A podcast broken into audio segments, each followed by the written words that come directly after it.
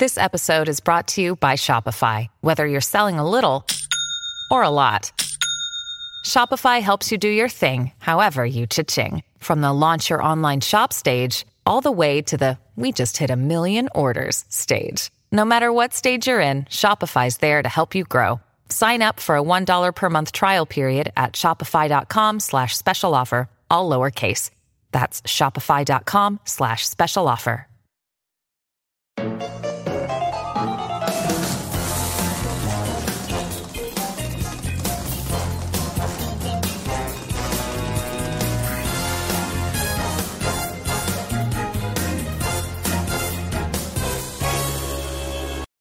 We're live. What's up, guys? Welcome back to Kind of Funny's Kevin Smith's View Askewniverse in Reviewniverse. I did that for all the people in the comments asking me to do it a million times, time and time again. That was just for you. Shout out to all of you for being there in the YouTube comments. Ladies and gentlemen, I'm Tim Geddes, joined by Nick Scarpino, Kevin Corlo, Andy Cortez, and Greg Miller. Every week here on twitch.tv/kindoffunnygames, we review and rank movies live like the Kevin Smith View Askewniverse. We do that every Tuesday. We do the Transformers movies every Friday. Then after that, we're going to be doing the Lord of the Rings movies. Very exciting stuff for everybody, especially our Patreon producers, Muhammad Muhammad, Cameron Reagan, Steve Powers, Lee Polero, Julian the Gluten-Free Gamer, Kieran O'Donnell, Drew Gardnier, and Al Tribesman. If you want to be a Patreon producer, you can go to patreon.com/kindoffunny. You get the show ad free. It's great. It's fun stuff for everybody. If you don't want to do that, that's cool. You can watch live on Twitch, like I was saying, or you could watch later on youtube.com/kindoffunny, roosterteeth.com, or just search your favorite podcast service for Kinda Funny Reviews. It's a great time for everybody. How y'all doing? Good, man. You just crushed that intro. Can we get a round of applause for Tim? Thank you. Thank you. I practiced. Turns out all I had to do is listen to the YouTube comments. You know that's it. I mean? That's it. Yeah, I've been. I'm gonna do the same thing and fuck off. Today we are talking about Dogma, the fourth film in the View Askewniverse, released on November 12th, 1999. Moving to a new pattern now, where it went from kind of year to year movies. Now it's every 2 years, which I think, you know, can kind of help a little bit when you're directing and acting in a movie and writing, I guess. Directed by Kevin Smith once again, a budget of $10 million and a box office of $44 million. That's success, Andy. That's four times as much, Greg. That's what you want. That's what you want. A runtime of 2 hours and 8 minutes, making this one of the longer movies, unless you watch the wrong version of the extended cut. And yeah, that's all I got for you. What did you guys think about Dogma? Really, that's it? Do you have more facts of the Dogma later on? I mean, I have a bazillion facts. But okay. Kind of pepper those in. You want one, Greg? When Kevin Smith and Scott Moser heard that Alan Rickman was a Chasing Amy fan, they asked him to play Metatron. He read the script and came back with two questions. Would they stay faithful to the script, and were the wings real or CGI? Nice. Huh. Yeah. And then another follow-up was Jason Mewes had the entire script memorized before rehearsals. When asked why, he said it was because he didn't want to anger Alan Rickman. I wouldn't either. Kevin Smith took him aside before rehearsals began and said he needed to be on his best behavior and bring his A-game to the set. Does this remind you guys of Cool Greg or what? Cool Greg. What's funny is that later Alan Rickman fucked up a line and like asked, you know, what was his line, and what's his face? Jay. Yeah, just like lost all respect for him. Classic Cool Greg. There was another one too, right, where like Kevin had to pull him aside during filming because he was mouthing other people's lines. Because he memorized the whole script as to not piss off Alan Rickman. It's a great story. It's in a million of Kevin's different podcasts. That is 100% what you do when you have Hans Gruber in your movie. Really? You fucking pay respect where respect's due. Greg, I know you want to be an actor one day and leave us all behind. I've been trying for years. If anyone, well, he's dead now, but if they reanimate Alan Rickman's corpse, Nick, and they put him in a movie with you, or it's CGI Alan Rickman, you have to memorize not only that script, but if it's a sequel to a movie, you have to memorize the script for all the movies that came before and after. It's tough but fair, and for the reanimated Alan Rickman, I will. I will go on record right now. If Alan Rickman ever comes back from the dead and wants to act in a movie with me, I will memorize that script and the script before it. Can you imagine for a second? It's a sequel to Dogma 2. or to Dogma, Greg's gonna be fucking good because he clearly has already memorized the scripts to all of these movies, as he's proven the last 3 weeks. Yeah, that's pretty intense. Can you imagine for a second, like, oh hey, Alan Rickman just came back from the dead, and the only thing he wants to be in a movie with Greg Miller. Amazing. Andy, give me a little Alan Rickman back from the dead asking Greg to be in a movie. Well, Greg Miller. Oof, it's been a while. Well, he's been dead for a while. Really? That Snape one. Do the Mr. Potter. Do the Mr. Potter one. Well, Mr. Potter. See, that's more in your the T's are clutch to making it a Snape impression. Yeah. Pop top. Expelliarmus. That's the good one. That's the money. That's the money. Yeah. We're talking about Dogma, ladies and gentlemen. Who wants to give their thoughts about this movie? This movie is always interesting for me because I always remember liking it, and then about halfway through, I get fatigued watching it. Mm. And I think it's on the last time watching it, I was like, I think I've pinpointed why. It's because every scene, by nature of it being such a complex, like all the references to Catholicism and the Catholic Church, every scene has so much exposition in it that at a certain point, I feel like I'm in church. I feel like I'm back in Catholic school, and we're in Bible study class, and I'm like, wait, okay, who is that? And was Loki an angel, or was he a Norse god? I can't remember what's going on. Yeah, you're learning about for example, like put yourself in my shoes. I'm hearing all these all these names and stuff, and all I'm thinking about, Greg, is like, who is fucking Diamond Dallas Page fighting tonight? You know what I mean? Because it was always Monday night, and it's like Raw Nitro, or in a couple hours, and that's all I can think about. I don't care about this stuff, man. Yeah, it's tough. I mean, I think the movie... Wait, so is that how you felt watching it this time or in 1999? Oh, great movie. I liked it. Don't get me wrong. I'm asking Andy, not you, Nick. I was wondering where the DDP thing came into play. I apologize. He's distracted. And this movie's boring him to think about other stuff he actually wants to do. Yeah, gotcha. Exactly. Gotcha. That's a fascinating take, because you figure for me, this is like... I mean, one of the reasons I probably like Kevin Smith movies so much in terms of, growing up was that I found so many common themes in them. But being a Catholic school kid, right, 1999, we said this came out, right? Mm-hmm. I graduate high school in 2001, right? So I'm in the middle of it, man, where I've been going to Catholic school since kindergarten at this point, and I will go to Catholic high school as well, right? So... for me, this is like the movie I've been preparing for all my life with all this stuff that I was like, why am I learning this? Why am I in religion class? Why am I going to church so much? Here we are. It's all paying off, and it's all, reflecting back on Kevin and wrestling with a lot of things that, wrestling with Catholicism in general in a lot of ways. And I don't think in an insulting way, in a very realistic way, right? I think Bethany's struggle is reflected in a lot of people I know who grew up Catholic. Okay. I've always really, really enjoyed the movie. I actually enjoyed it quite a bit yesterday, too.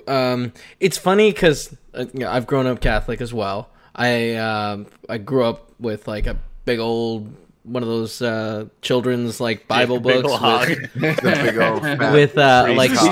He let it hang too long. All our minds wandered. On my face the entire time. So I grew up very aware of Bible stories and stuff like that. And as I became older and Wikipedia became a thing, there were so many things that this movie makes fun of that I had looked into before. So it's one of those things where it's like, you're listening and hearing key words and phrases and everything taken to 100% and exaggerated, and really it's interesting to see something that was such a unique small thing where I've spent night Google searching random terms and stuff, or Order of Angels and stuff, Scions, and then to see it come out in a comedy, I just thought that was just such a unique and fun thing for me. Also, I have to run. I'll be right back. I have headphones on. I can hear you guys still. Great. I just need to handle something downstairs. Do your thing. Yeah, I thought that the premise of this movie was extremely fascinating. But I think that it, in line with many of the Kevin Smith movies, I think that it feels overly long. There is a lot of exposition. I think this is the least funny of the movies so far. What I liked about it is that it had kind of the entire cast together for the most part, and that kind of I like seeing these actors, especially now that we've seen them so many times, kind of vibe off of each other. So that stuff was fun. But taking the Kevin Smith and the Jay and Silent Bob characters and putting them through this otherworldly experience kind of just feels super weird and making them actual profits. Like I found it hard to take the movie as seriously as it was trying to present the information. And, yeah. And that's the thing is like, I was following everything that they were saying and there was some interesting ideas. It's just, I don't know why this movie needed 5 action scenes that were horrible and way too long and didn't look cool at all. And it was distracting. It kind of reminded me of the things I liked least about Mallrats. Mallrats, yeah. And yeah, so that's kind of the weird thing for me is I feel like this movie is at odds with itself of trying to do something that is way more complex than the other movies, but then still falling into all of the pit holes that the other ones did. This movie hit for me a lot comedically compared to a movie like Mallrats or even Clerks, where I feel like every time they tried to make me laugh, they did.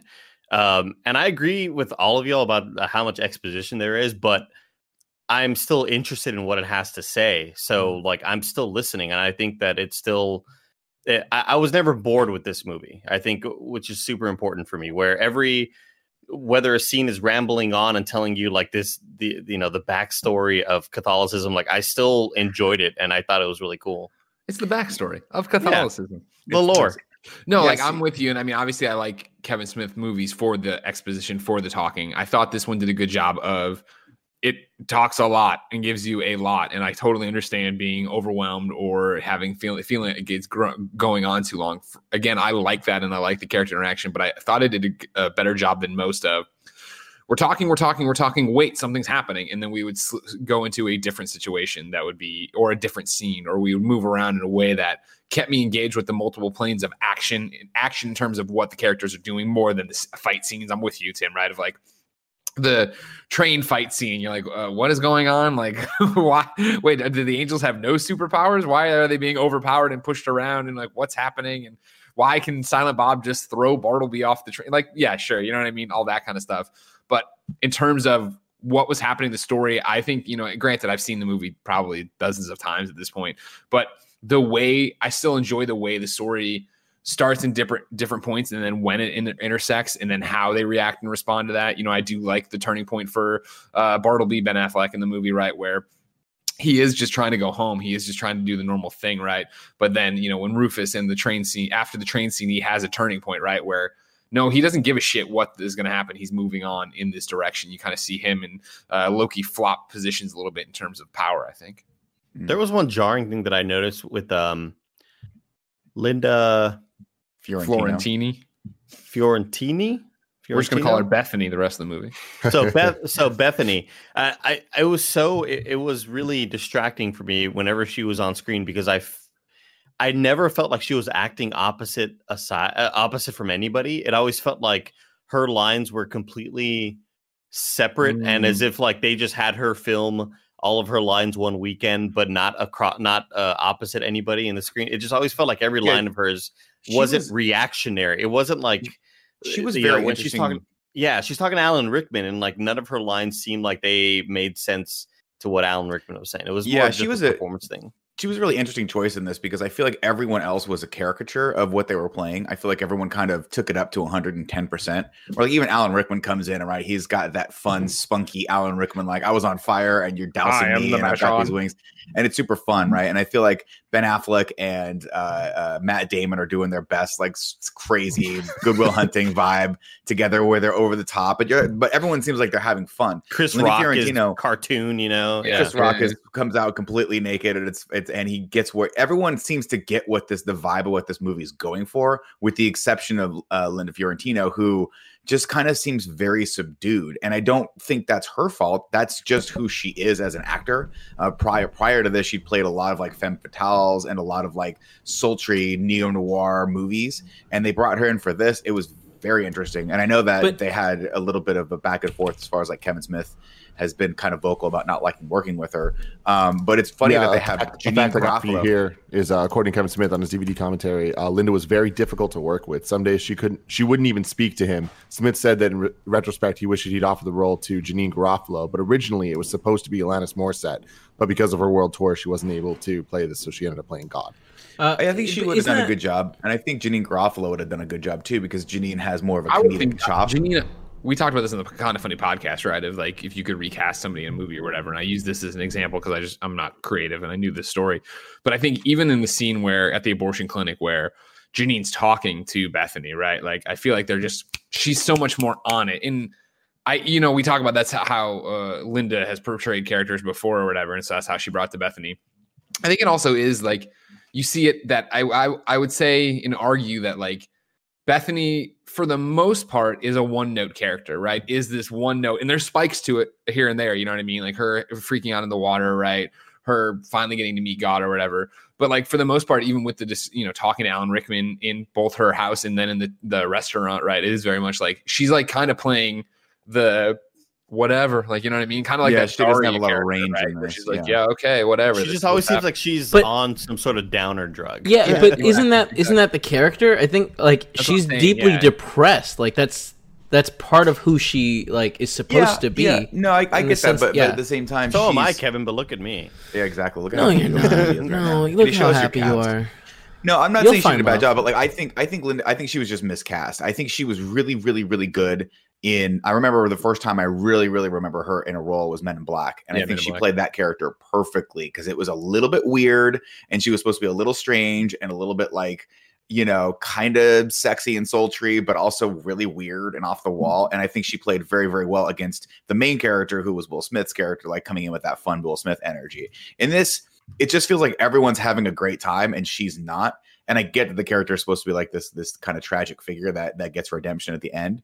But I feel like it at most of the scenes she's in tend to drag. And it also doesn't help that she gets a lot of the heavy lifting when it comes to the dialogue of like, you know, the movie is about the loss of faith and it's about the Catholic Church and like, and in a lot of ways how the Catholic Church has, you know, is a little hypocritical, and how a lot of their things don't make sense. The whole MacGuffin of this movie is that, you know, God can't be, you know, the idea of dogma is that whatever man puts into or the church puts into rule, God has to adhere to, which is in and of itself is a hypocritical statement, right? Like God, you can't set rule for God. God sets rule for humans if you're going to believe, if you have that level of faith. So the movie asks a lot of these interesting questions, but it does such a great job of being playful when like Selma Hayek's there or like Jason Lee is there or any of the other characters who are like having this hilarious back and forth, even though clearly they don't know each other as actors and they didn't spend any time with each other. They're supposed to be old friends. It still kind of comes through. And then Fiorentino gets there and you're like, you're bringing a level of like, you're trying to win an Oscar to this. That's just, this movie is not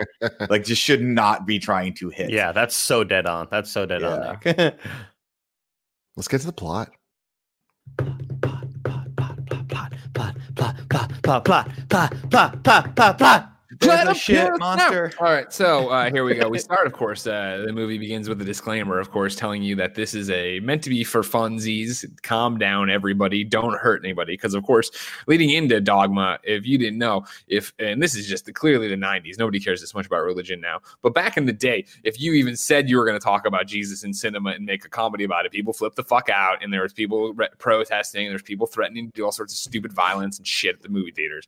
So they put this disclaimer up of like, you're going to watch this movie, 10 minutes in, you're going to see it's a comedy, not to mention it's a comedy that is pro-God. Like I was raised Catholic, all this stuff. Puts in there, makes a joke about a platypus, platypus proves that God has a sense of humor. Then they immediately double down on their joke of having to apologize for things and apologize to people who care about the platypus. They didn't mean to offend people who are about the platypus. The noble platypi. Yeah, and I like how it's like if anybody who offended the noble platypi, we clearly didn't mean to offend anyone who loves this stupid creature. So fucking give it to that stupid ass platypus by the time they get out of it.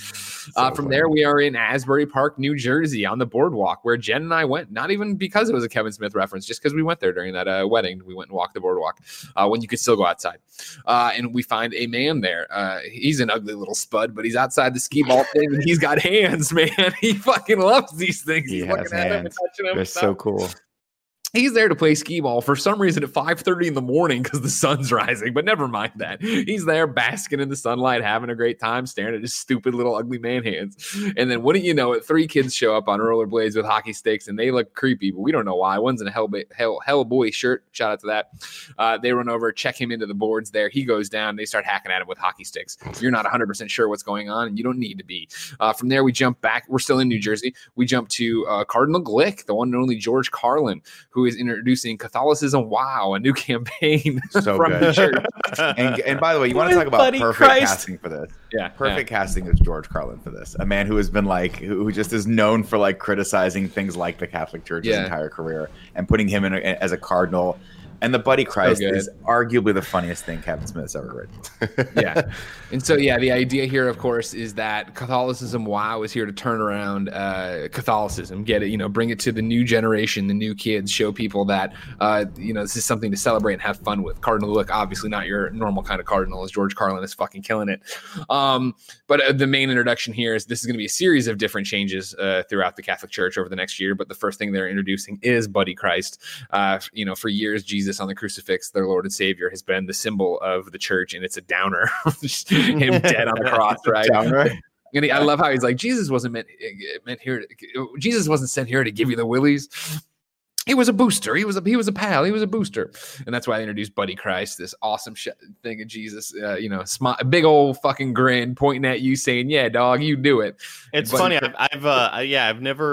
I've seen that image so much over the internet, and I just never knew it was from this movie. It's really cool. Yeah, it's a great one. It's a great one, and a lovely Jesus I would like to hang out with. Buddy Christ, of course. Yeah, their first initiative here in the thing, and it'll be many of the other things, including what we'll get to here in a second of their rededication of this here church. I don't think we get our first one from what is it? This is Grant Hicks, right? I don't think this is Grant giving us his report yet. Anyway, for the third triplet in the Hicks family of Dante, Gill, and whatever. But they'll eventually explain, of course, the whole thing of walking through the archway, blah blah blah. So from there, we jump from New Jersey over to Milwaukee, Wisconsin, where we are at an airport. Now, kids, you might say, why are all these people flying places? Back in the day, before 9/11, you could just walk into an airport. You got time to kill? Drive on over to the airport, walk into the gate, sit right there for no reason. Like our friend, $15 for a Coke. Wait, yeah, that's true. You could just go in. I legitimately, I never traveled before 9/11. Yeah, before 9/11, there's all those movies where people were meeting each other at the gate. Someone will come out of the gate of the plane, and your family will be there. It's because you didn't used to have to go through security when it was you could. You still had to go through security, but you didn't have to have a ticket to get through. Oh gosh, right? That's wild. The days, because Lord knows I've made the mistake, guys. You know me, I'm a terrible flyer, but I've made the mistake of I have a layover and I just accidentally exit. Fuck, I have to re-enter. Oh no! God fucking bless you, Andy. Anyways, so Bartleby and Loki are killing their Saturday hanging out at the Milwaukee airport.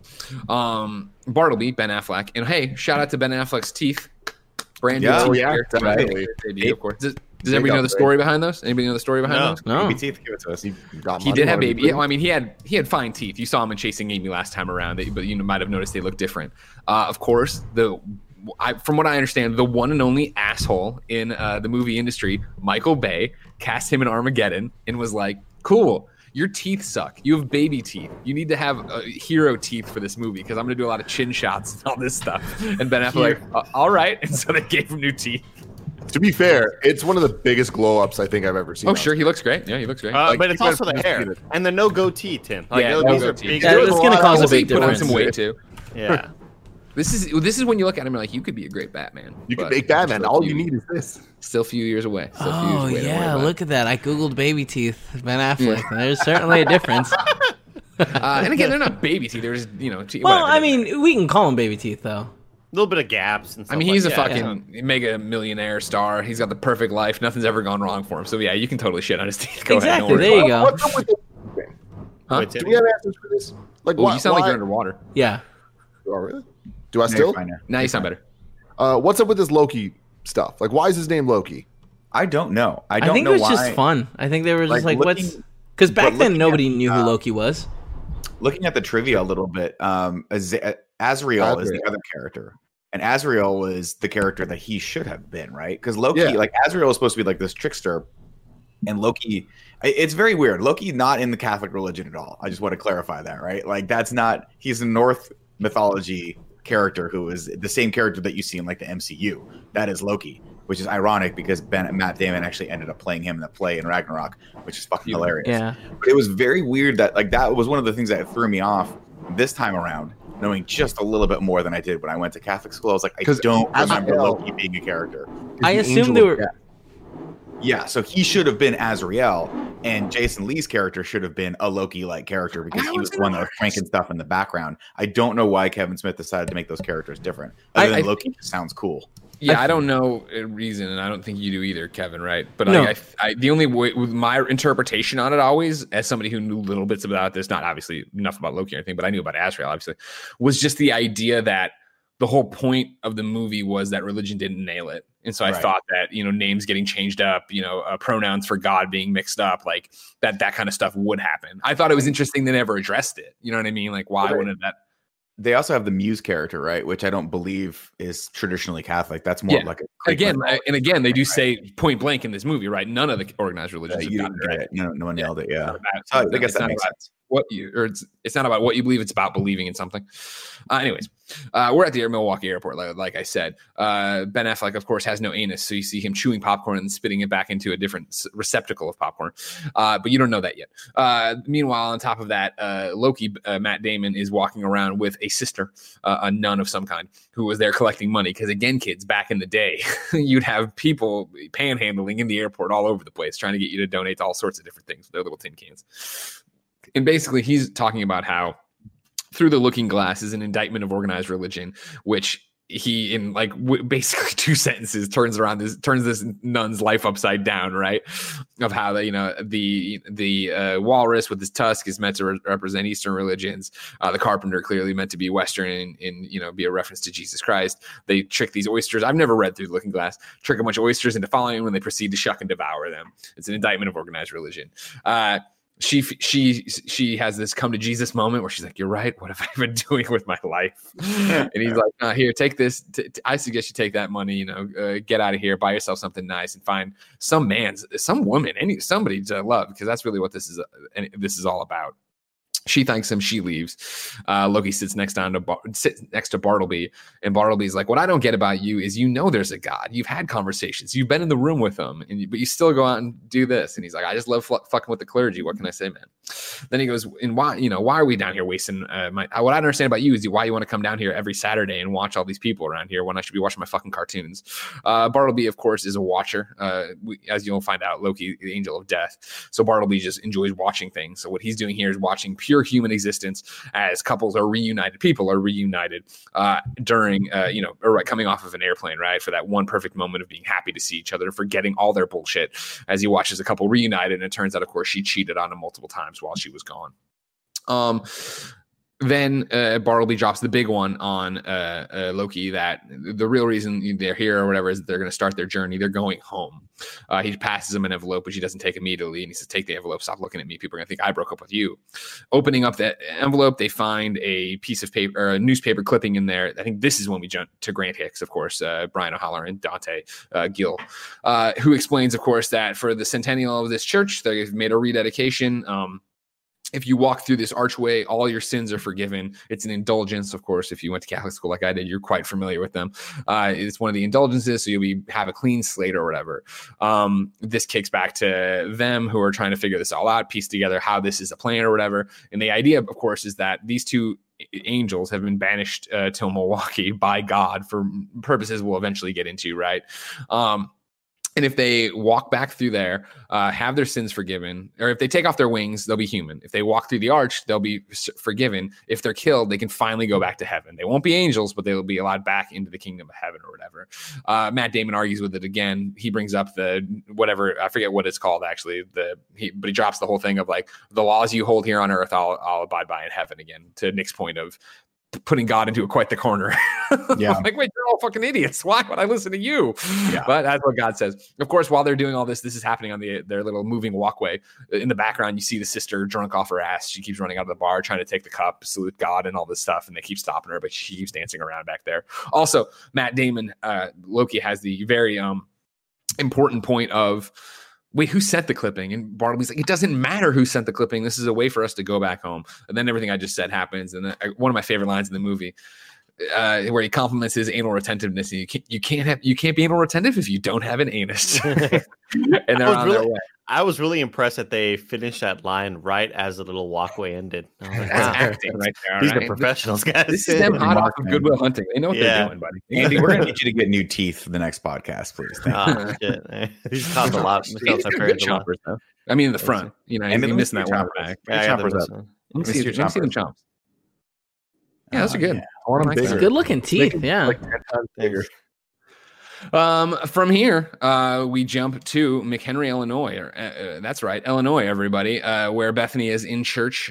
This opens with one of those things that you might blow past in your first thing, but it is talking about John Doe Jersey, a man who was accosted outside on the Asbury Park boardwalk. They're raising money here because, of course, people want to take him off of life support. So Catholics around the country are raising money to pay for his bills to keep him on life support, right? It's a scene in this church, man. Nobody's fucking believing. Nobody's having a good time. Most people, there's a guy just listening to music. People are asleep. Bethany is there though. She eventually stands and does the whole, one of the Catholic chants or whatever. From there, it's another one where I think this is a joke, but I apologize if this happens in your congregation, where the priest is now for the second collection plate that they're double dipping for money in this church. That always happened in my church. Like, there would be one for the church, and there would be another one for a second event. Like, it would be usually like, oh, this person's in. So this makes sense. Yeah, I thought it was. I couldn't tell if it was a joke, but I liked it, especially for such a struggling congregation. From there, we're off to an abortion clinic where outside there's a whole bunch of protesters. Bethany climbs outside of her car, and they all start screaming at her, including Brian Johnson and Steve Dave himself and Walt Flanagan. You fucking baby killer. And then the totally stupid line of like, is that the Pope? And Janeane Garofalo, I'm sorry, coming in. Is that the Pope? And they all look. It's like, she got us. She got us. My single Pope was over there. They go inside. It's a coffee break or whatever. This is the scene we were talking about earlier with Janeane Garofalo and Bethany sitting there enjoying their coffee and talking to one another. And yeah, this is again is like, this whole thing about how Janeane Garofalo is Jewish or whatever. And like, can't you go outside and talk to them? They're your people. Now they'd be more mad at me than you. You don't know any better. You're Jewish. Can't use that. We already used that excuse when we killed Christ, which is we talk about in all these movies, man, it sometimes sounds like, Kevin Smith's writing it. Like, this entire conversation, I'm like, it should have just been Kevin Smith talking to Kevin Smith, because it's like, yeah. I enjoy the lines, but it's just like, this is so Kevin Smith. It just bleeds through. Yeah, exactly. And also, we're just binging Kevin Smith content, so I'm sure that's not helpful. But the conversation goes on, and yeah, how would they feel if they knew their weekly tithing in church came from an abortion clinic, yada, yada, yada. We get into the thing that, Bethany is like, lost her faith kind of thing, right? Where she used to go to church and feel inspired. Now she goes and feels nothing at all. Janeane brings up this point that I would later on stick with me. It's a time warp for you because it's the past now, but I love that I heard this as a kid growing up and liked it so much. I implanted it in my brain as something I actually learned in school. And then on a podcast with all of you actually brought it up once of like, well, it's like they taught me in school, right? Of like, when you're a kid, the cup's small, so faith's easy to fill. When you get bigger, and somebody had to like go in the comments and be like, that's from Dogma. You're just what are Dogma citing Catholics? I'm like, no. One and the same in a many way, one and the same. Probably learned more from Dogma in a lot of ways. They have that conversation, though, right? And then, we've been introduced to Bethany, who is bummed out Catholic. From there, we jump to a random house where a woman opens the door and a dude in a white hat looks up, and it's Jason Lee, Azrael. He asks... With the scary-ass sound effect that precedes that. Yeah, he's got a bunch of sound effects in driving home. He's bad. He's a demon. Look out. Dude, real talk, though, if... Ben had the greatest glow-up. I swear Jason Lee had the greatest acting glow-up I've ever seen. He is so much better in this movie than the previous movies where I was just like, oh my God, you're a real actor. You're not just one of Kevin Smith's friends. This is insane. I also think it's because he's not in the entire movie.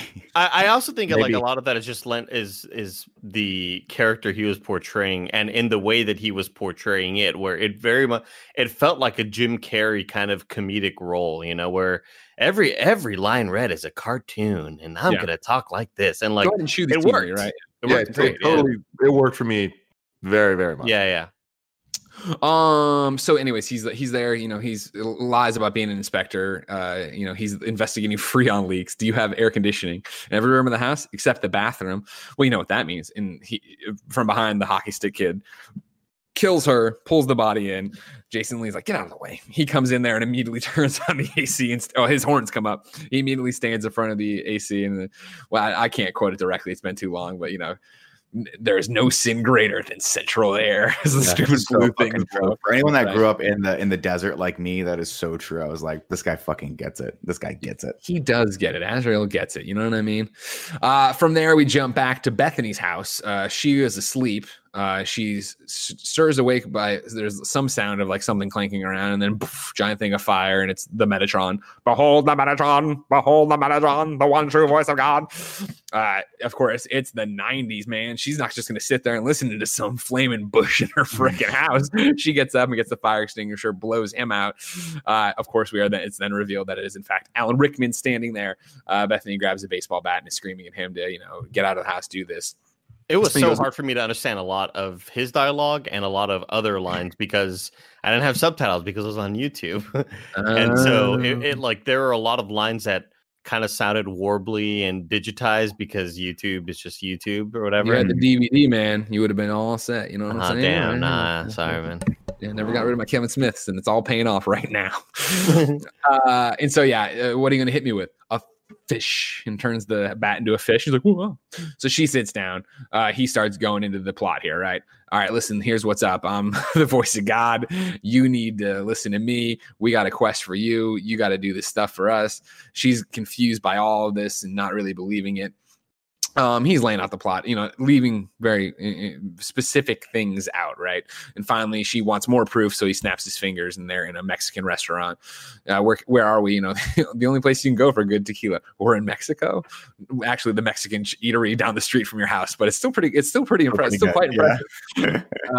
And that's just more. Again, 2 tequilas, por favor, and 1 empty glass. He's spitting the tequila back into it. And here's where we get into even more of the plot, right? That basically she needs to go on a quest for this. Just go to a church and stop some angels from entering. These angels, in fact, are a watcher and the man who was the angel of death, right? There was a great line earlier too, right? Of where when she had no idea who Metatron was, he's like, "Oh man, put it in a movie. Everybody's a theology major or whatever." Right? And then so it pays off here, right? When she explains more of it, of like Bartleby was watching Azrael work. Bartleby was watching Loki work at Sodom and Gomorrah. That was him. The Noah, that was him. He was watching him work when he was killing all the firstborn of Egypt. And she's like, "Oh, the plagues!" And he's like, "Put in a Charlton Heston. Oh, if it's in a Charlton Heston movie, it's a big deal. It's important." And how that after they completed their killing, they fucked off to a bar, got wasted, and got into a conversation of if killing in the name of God is okay.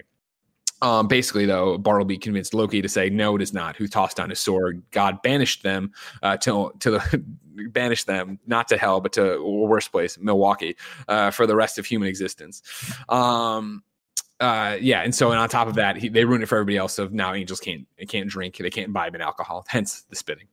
So the idea here is that yes, you need to go to this church, which has fucked it all up with this indulgences thing. Stop a couple of angels from entering and thus negating all of existence. Of course, if the plot here is, if they were to go into the church and reverse the word of God, the word of God would no longer matter and the universe would be in free fall. Black would become white. Existence would become nothingness. Basically, the rules would be out the window and we'd all be damned and destroyed. So it is imperative that these people do not get back into heaven or back into that church, more importantly, because then you can't do nothing unless wait for him to sin again, I guess. Bethany's still not about it. He's like, listen, there's going to be some prophets that'll come along the way. They'll identify themselves as such. One will talk at length, the other's more of the quiet type. She's still not totally gung-ho on the idea, but he's like, listen, you got to do it kind of thing. It's going to happen, whatever, blah, blah, blah. So he snaps again. She's back, and she wakes up at the alarm, thinking it's all a dream, reaches under her pillow, finds the 2 maracas that were there beforehand. From there, I think this is where we insert, I believe, a really quick scene of because when they were on the walkway, Loki had said something like, "Oh, while we're doing this journey or whatever, I can kill some people too. I'll get back in the good graces." You know what I mean? And so now we jump to the gun store, I believe, to fill in just a little bit of time here. But even if not, I'm going to pepper it in here. And of course, it is Jeff, right? Randall. Randall. Well, Randall's name is Jeff Anderson, right? Yep. Did I fuck that up? No, that's right. Okay. He's there working as the clerk in the gun shop as Loki and Bartleby look at weapons, mainly Loki. And Bartleby has a great conversation of like, how are you even ensure what incurs God's wrath anymore, right? I remember when eating meat was a hell-worthy, on a Friday was a hell-worthy trespass. It's like the big one's never changed. And they keep going back. And then they argue about actually who does the most work kind of thing, where he's talking about, is it Sodom and Gomorrah? It's like, you started a couple fires. I rained sulfur. There's a world of difference. All right. Mass genocide is the most physically taxing activity one can engage in, except for soccer. Again, like such a great line, but so Kevin Smith, like so fucking Kevin Smith, but I love it. And yeah, Randall or gun story. Just Randall, looking freaked out the whole time. Just looking freaked out, right? From there, we jump back to Bethany's story. She is leaving the abortion clinic after a hard day's night. She walks out to her car and hears something. She, what's that? And then she turns around. Well, and it's the hockey stick kids.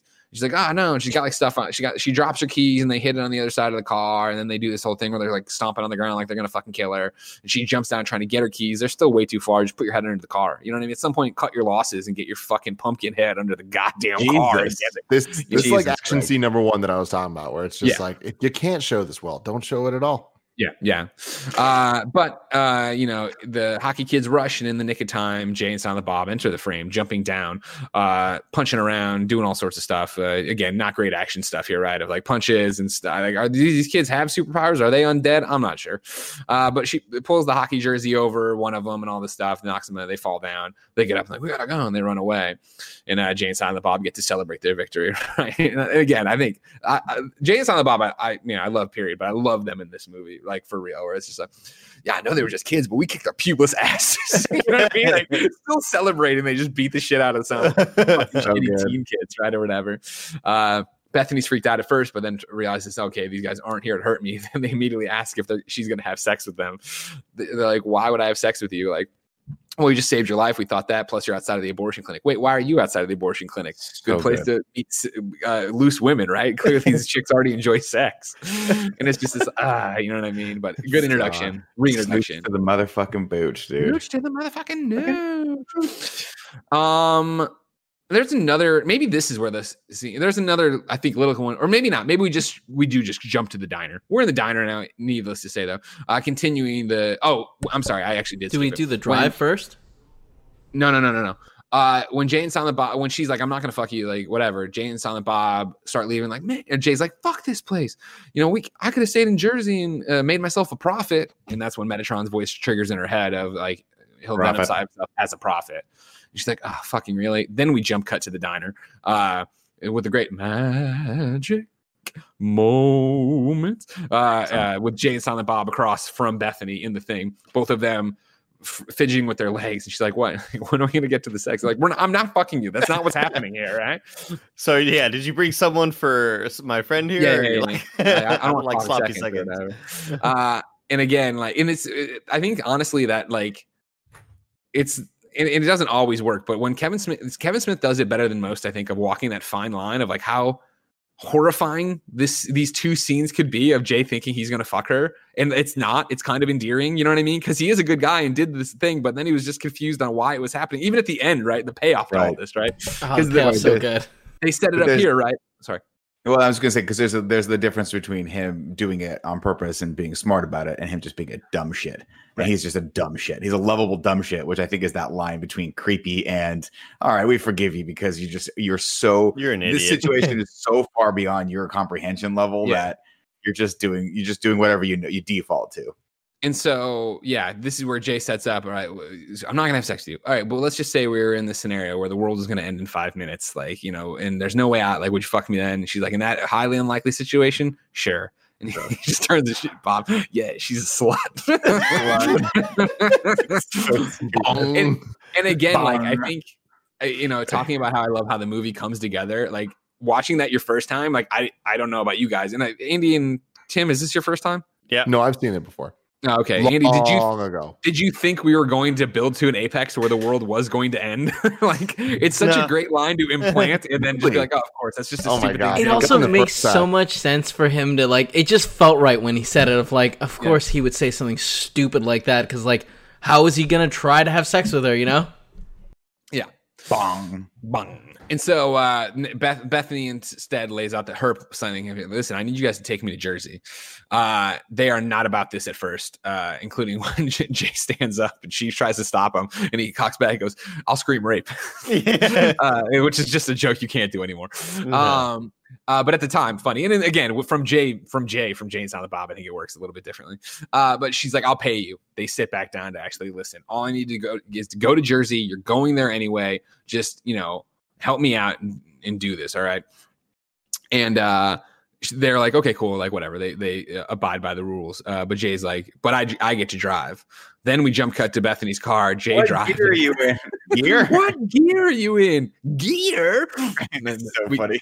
We cut to them from the POV of the engine with them looking into it as it smokes out and her being disgusting and walking away. And Jay just goes, Son Bob, like I ever drove before. It reminds me of the time, Tim, that I was down in Cabo San Lucas with 50 Cent and G Unit. And one of his guys borrowed an ATV from the kid next door, not realizing that the ATV actually had gears. And so this kid watched in horror as each person from G Unit just took turns riding his first gear into the fucking ground. It was just, hey, just redlining. Damn it, Tony AO.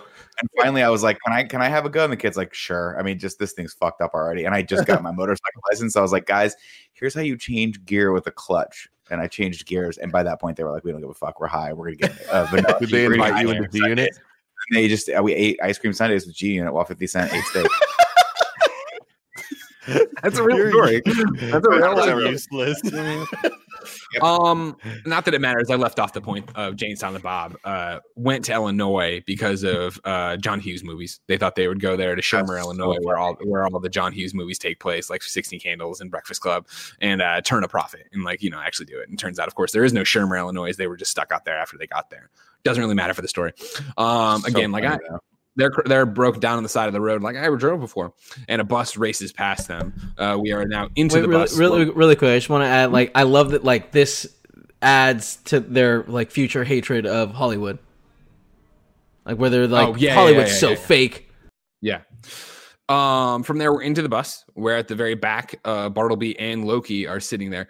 And I guess actually this might be where the conversation I was talking about happens, where it was like, how can you even be sure what incurs God's wrath anymore? Oh, the seven deadly never changed or whatever, right? And he's like, I can spot the commandment breaker from a mile away. He's like, what, are you doubting me? No, I'm not doubting you. I'm flat out telling you don't have what it takes. This from the man who still owes me $10 over what'll be the bigger movie, E.T. or Crush Groove. Hey, fuck what you, man. Time's going to tell on that one. Groove. One of those shitty movies you wouldn't remember that, but came out, I think, opposite in the ET time frame or whatever. I bet you that joke killed when this movie came out. No, it did not. I do not remember that. I remember watching that being like, "What the fuck is he talking about?" I feel like that joke hits right where it's like, "What the fuck's Crush Groove?" And we know what ET is, right? Yeah, exactly. Right. One row away, there is a man making out with a woman, who, of course, is Scott Mosier, the man making out. I assume it's his wife, but I don't know. He's like, "There's one right there." He's like, "What? They're making out?" Yeah. Did it ever dawn on you that he's married? Yeah, but no married man kisses his wife that way. He interrupts. "Excuse me, sir. Are you married? Or well, yeah. Excuse me, sir. What? Are you married? Yeah." And then they go back to making out. He's a dick about it. They taps him again. He's like, "What?" And he's like, "To her? Not none of your fucking business," but no. Loki looks at Bartleby with a contempt, still got it kind of look on his face, then pulls out a gun and blows the dude's brains out on the bus. We get it from the outside where the gunshots go off, the bus swerves to a stop, everybody gets out and runs in different directions. Whose house? Run's house. Say what? Whose house? Bartleby and Loki are now on foot, celebrating the fact that they've ruined their chances of getting there by motor vehicle, but at least Loki still has it when it counts. Cut back to Jay, Silent Bob, and Bethany. It's daytime now. They're just going to hoof it, or they actually don't know what they're going to do. They're trying to stop cars, but cars aren't stopping. Bethany's pissed off and like, you know what? Fuck it. This was a stupid idea. This isn't worth it. You guys don't know what you're doing. I'm just going to walk back to home in Illinois here and fuck you guys. Jay freaks out, starts screaming at her and goes, guys like us just don't fall to the fucking sky, At that same point, Rufus, Chris Rock falls out of the sky, lands in front of them. Jay has one beat and looks up and goes, "Beautiful big titted naked ladies don't just fall out of the fucking sky, " Funniest line in the movie. Yeah. Rufus gets up, and here we go. It's we have been introduced to Rufus. Of course, he is a naked black man named Chris Rock. He is the 13th apostle, which he drops on everybody. This is crazy. I never heard of a 13th apostle. Of course, you haven't. Oh, actually, I'm jumping a bit ahead. My apologies. There's a little bit more of like, shouldn't you be liquefied? This. Well, that only applies to the rules of living. I told you he's the undead. Kill it. I'm not undead. I'm dead. I had my time. I'm dead. Has what looks to be a joint behind his ear, right, and shows it to him. And I can't read this. Can't read it. It's a letter from Jesus, right? All the stuff. He, you knew Jesus, yada, yada, yada. I'm combining a whole bunch of stuff here. But basically, he gets Silent Bob's coat. But his peas would be rubbing up inside your armor. I had a good giggle at the. It's not a joint, like yeah, exactly. Like, yeah. Thinking that like he was busting a little joint is really funny to me. Sorry, a fact that I missed here that I should have brought up during the diner time. And Greg, I'm gonna need some help here because like I couldn't find too much evidence to back this up. But is that the same diner that Jay and Silent Bob were in Chasing Amy when they? Like no. Right before when they were with Holden? No. Okay. Because that diner's in New Jersey. But there, someone in the chat is saying, Shabe Raven is saying there's a comic called Chasing Dogma that explains everything that happened from when they leave the diner with Holden to the moment they hear the kids attacking Bethany. Correct. If you That's remember really cool. Last week, I told you that was extra credit to read, Kevin, and you clearly failed this class. I don't listen to you. So where does that fit into it? Because that was the thing that was confusing me because I saw some facts and I was like, that doesn't add up for what I remember seeing this movie. But so the Dogma, Chasing Dogma. What? Explain the Chasing Dogma thing now that we've seen Dogma. It's it's what drives them to Chicago. It's their story of leaving Jersey to go to Chicago or go to Illinois to do this Shermer, Illinois shit. And then, as Kevin says, yeah, it's them coming to the realization that John Hughes films aren't there, and then them eventually running into the abortion clinic and running into Bethany, or well, hearing the kids, and it cuts off there. Gotcha. Okay. Anyway, so cool Rufus is there, and so he puts on the coat. Your piece will be rubbed inside your armor. I'll do my best to tuck it back, big man. And then he's like, "All right, let's start walking." He's like, "Do you know how fucking far we are from anything? Back in the old days, we walked everywhere. Did you ever see a fat apostle?" Mm-mm. Now, from there. This is when they walk and they go to the Mooby, Egg and Mooby Muffin. They go to Mooby's, you know, their version of both McDonald's and Mickey all rolled into one. But he is a golden cow. Like, he is literally a golden calf of Mooby, right? So they're at the Mooby fast food restaurant eating their, bacon or ham and Mooby biscuit or whatever the hell it is, right? Egg and Mooby Muffin. That's it. Could get that wrong, sorry. Banana nut muffin. Outside, this is where there's more explanation of what's going on, right? That yes, I'm the 13th apostle. I've never heard of a 13th apostle. They kicked me out of the book because I'm black.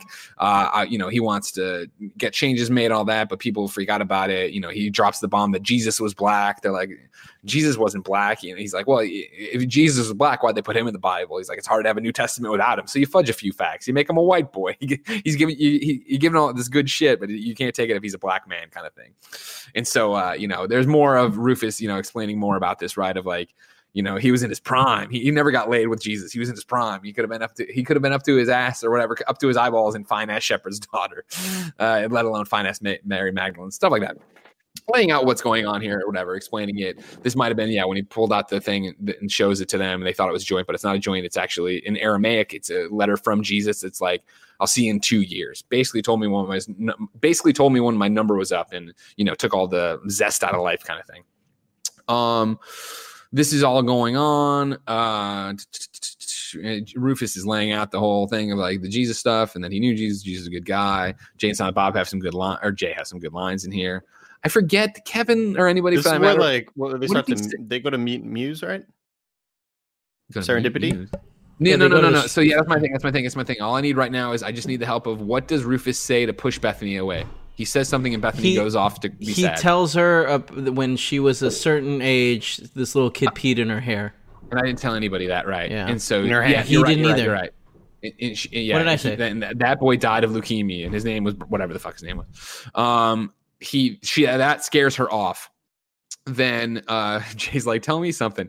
Rufus watched it. You masturbate more than anybody on the planet. Yeah, tell me something people don't know. He looks at it. When you're doing it, you're thinking about guys. And he walks off. And there's that great reaction from Silent Bob. And Jay's just like, not all the time. Rufus goes up and catches up with Bethany. And it's this idea that suddenly, like, she had a lack of belief last time. And now she's up to her eyeballs and Christian mythology. He's like, hey, heads up, he hates it when you call it mythology. Well, why don't we ask the two prophets what we should call it? They look over, they're gone. Where are those fucking assholes? There's a strip club next to the movie fast food joint. They head into there. They find Jane Silent Bob bellied up to the bar. Across the bar is another group led by, of course, Hooper from Chasing Amy in a different role, obviously, but he's there. Dwight, oh, I forget his real name. I forget his real name or his full name, Dwight something. Kevin, look it up for me. Okay. Also, the kid's name was Brian Johnson, which is funny, and that's his friend too. That's the name of his friend. No, yeah. Brian Johnson is the name of one of his friends. His real life friend, yeah, from Comic Book Men, right? Anyways, so we're there, and guess what, everybody? It's Selma Hayek, and she's in her bra and panties, and she's dancing up there. And Selma Hayek is an attractive woman to this day, let alone in 1999. Oh my God. Yeah, she's up there popping and one of those, like, who the fuck is that? And I'm like, oh my God, Selma Hayek. This is great. And every so often, she'll cast a look to the other guys, and there'll be a ding noise, and they'll put up more money or whatever. And so Rufus and Bethany come in, they watch this happen, and Rufus starts to put it together. I can't remember if he says it's she's Muse. Maybe he does say that's a Muse, whatever, it doesn't matter. We set up that something special is going on here, and we also set up in a whole bunch of stuff that got deleted that. Hooper's people get real mad. The gang gets mad at Jane Silent Bob, but that doesn't actually happen in the movie. They end up being friends when we come back. But we cut away, and we're at Movie HQ, where Bartleby and Loki climb out of a car they hitchhiked in or whatever. They're like in the truck. And so then we are inside the office, and some fucking fat cat, white corporate suit comes into the room and sits down with one of their other fat cat, white corporate suits, and is like, "Did you see the overnights?" And they're like, "No, sir, we didn't." And like, first off, isn't it your fucking job? No, sir, we didn't. Miller, like, we creamed him. Yeah. Dwight Ewell? Was that's Hooper? Yeah. Thank you. No worries. We creamed him, and they're talking a little bit. He starts talking a little bit, and he's like, "Do I smell onions?" And he looks over, and it's Matt Damon with a knife carving an onion, right? And what a weird thing to do. Right? And Loki's like, "You may proceed, mon ami."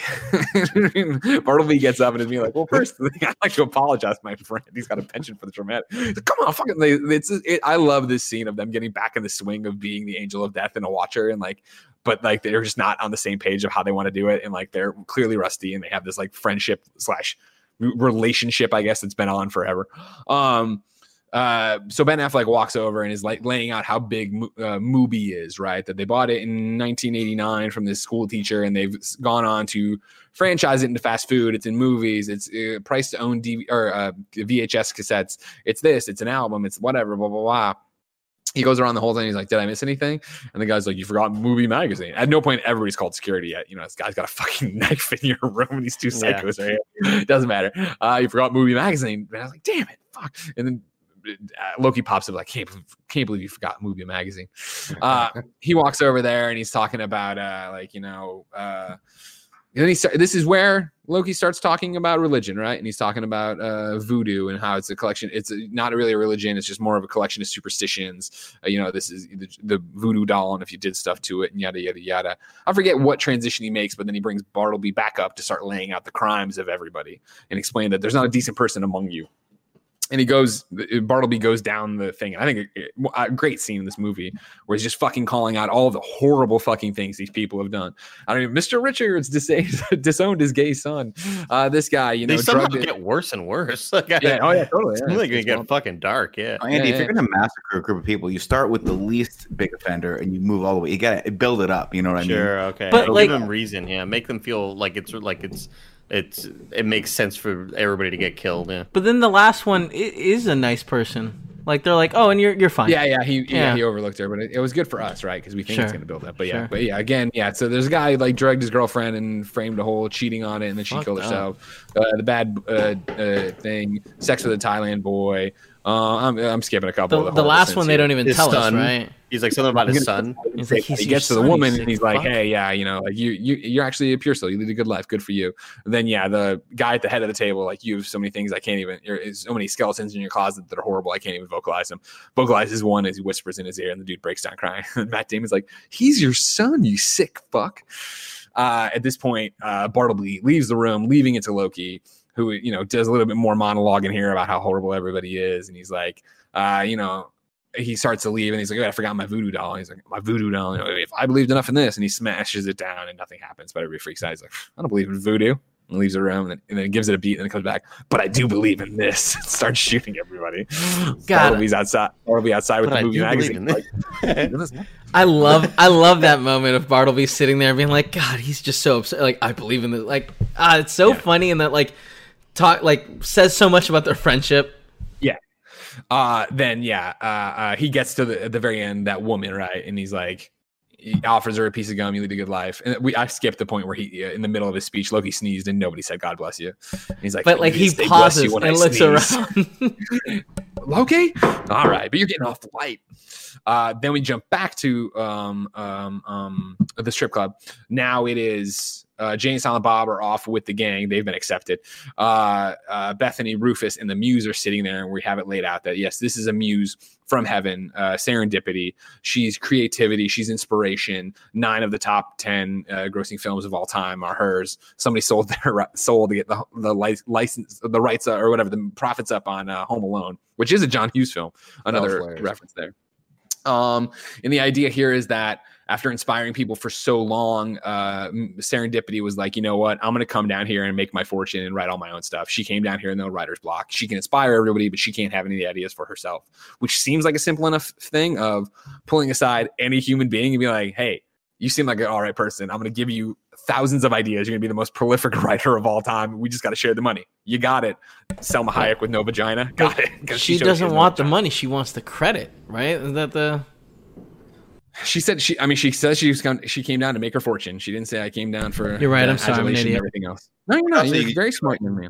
Also, you should be like, put my name on the stuff. We wrote it together. Also true. That's what Ben Affleck did with Matt Damon, right?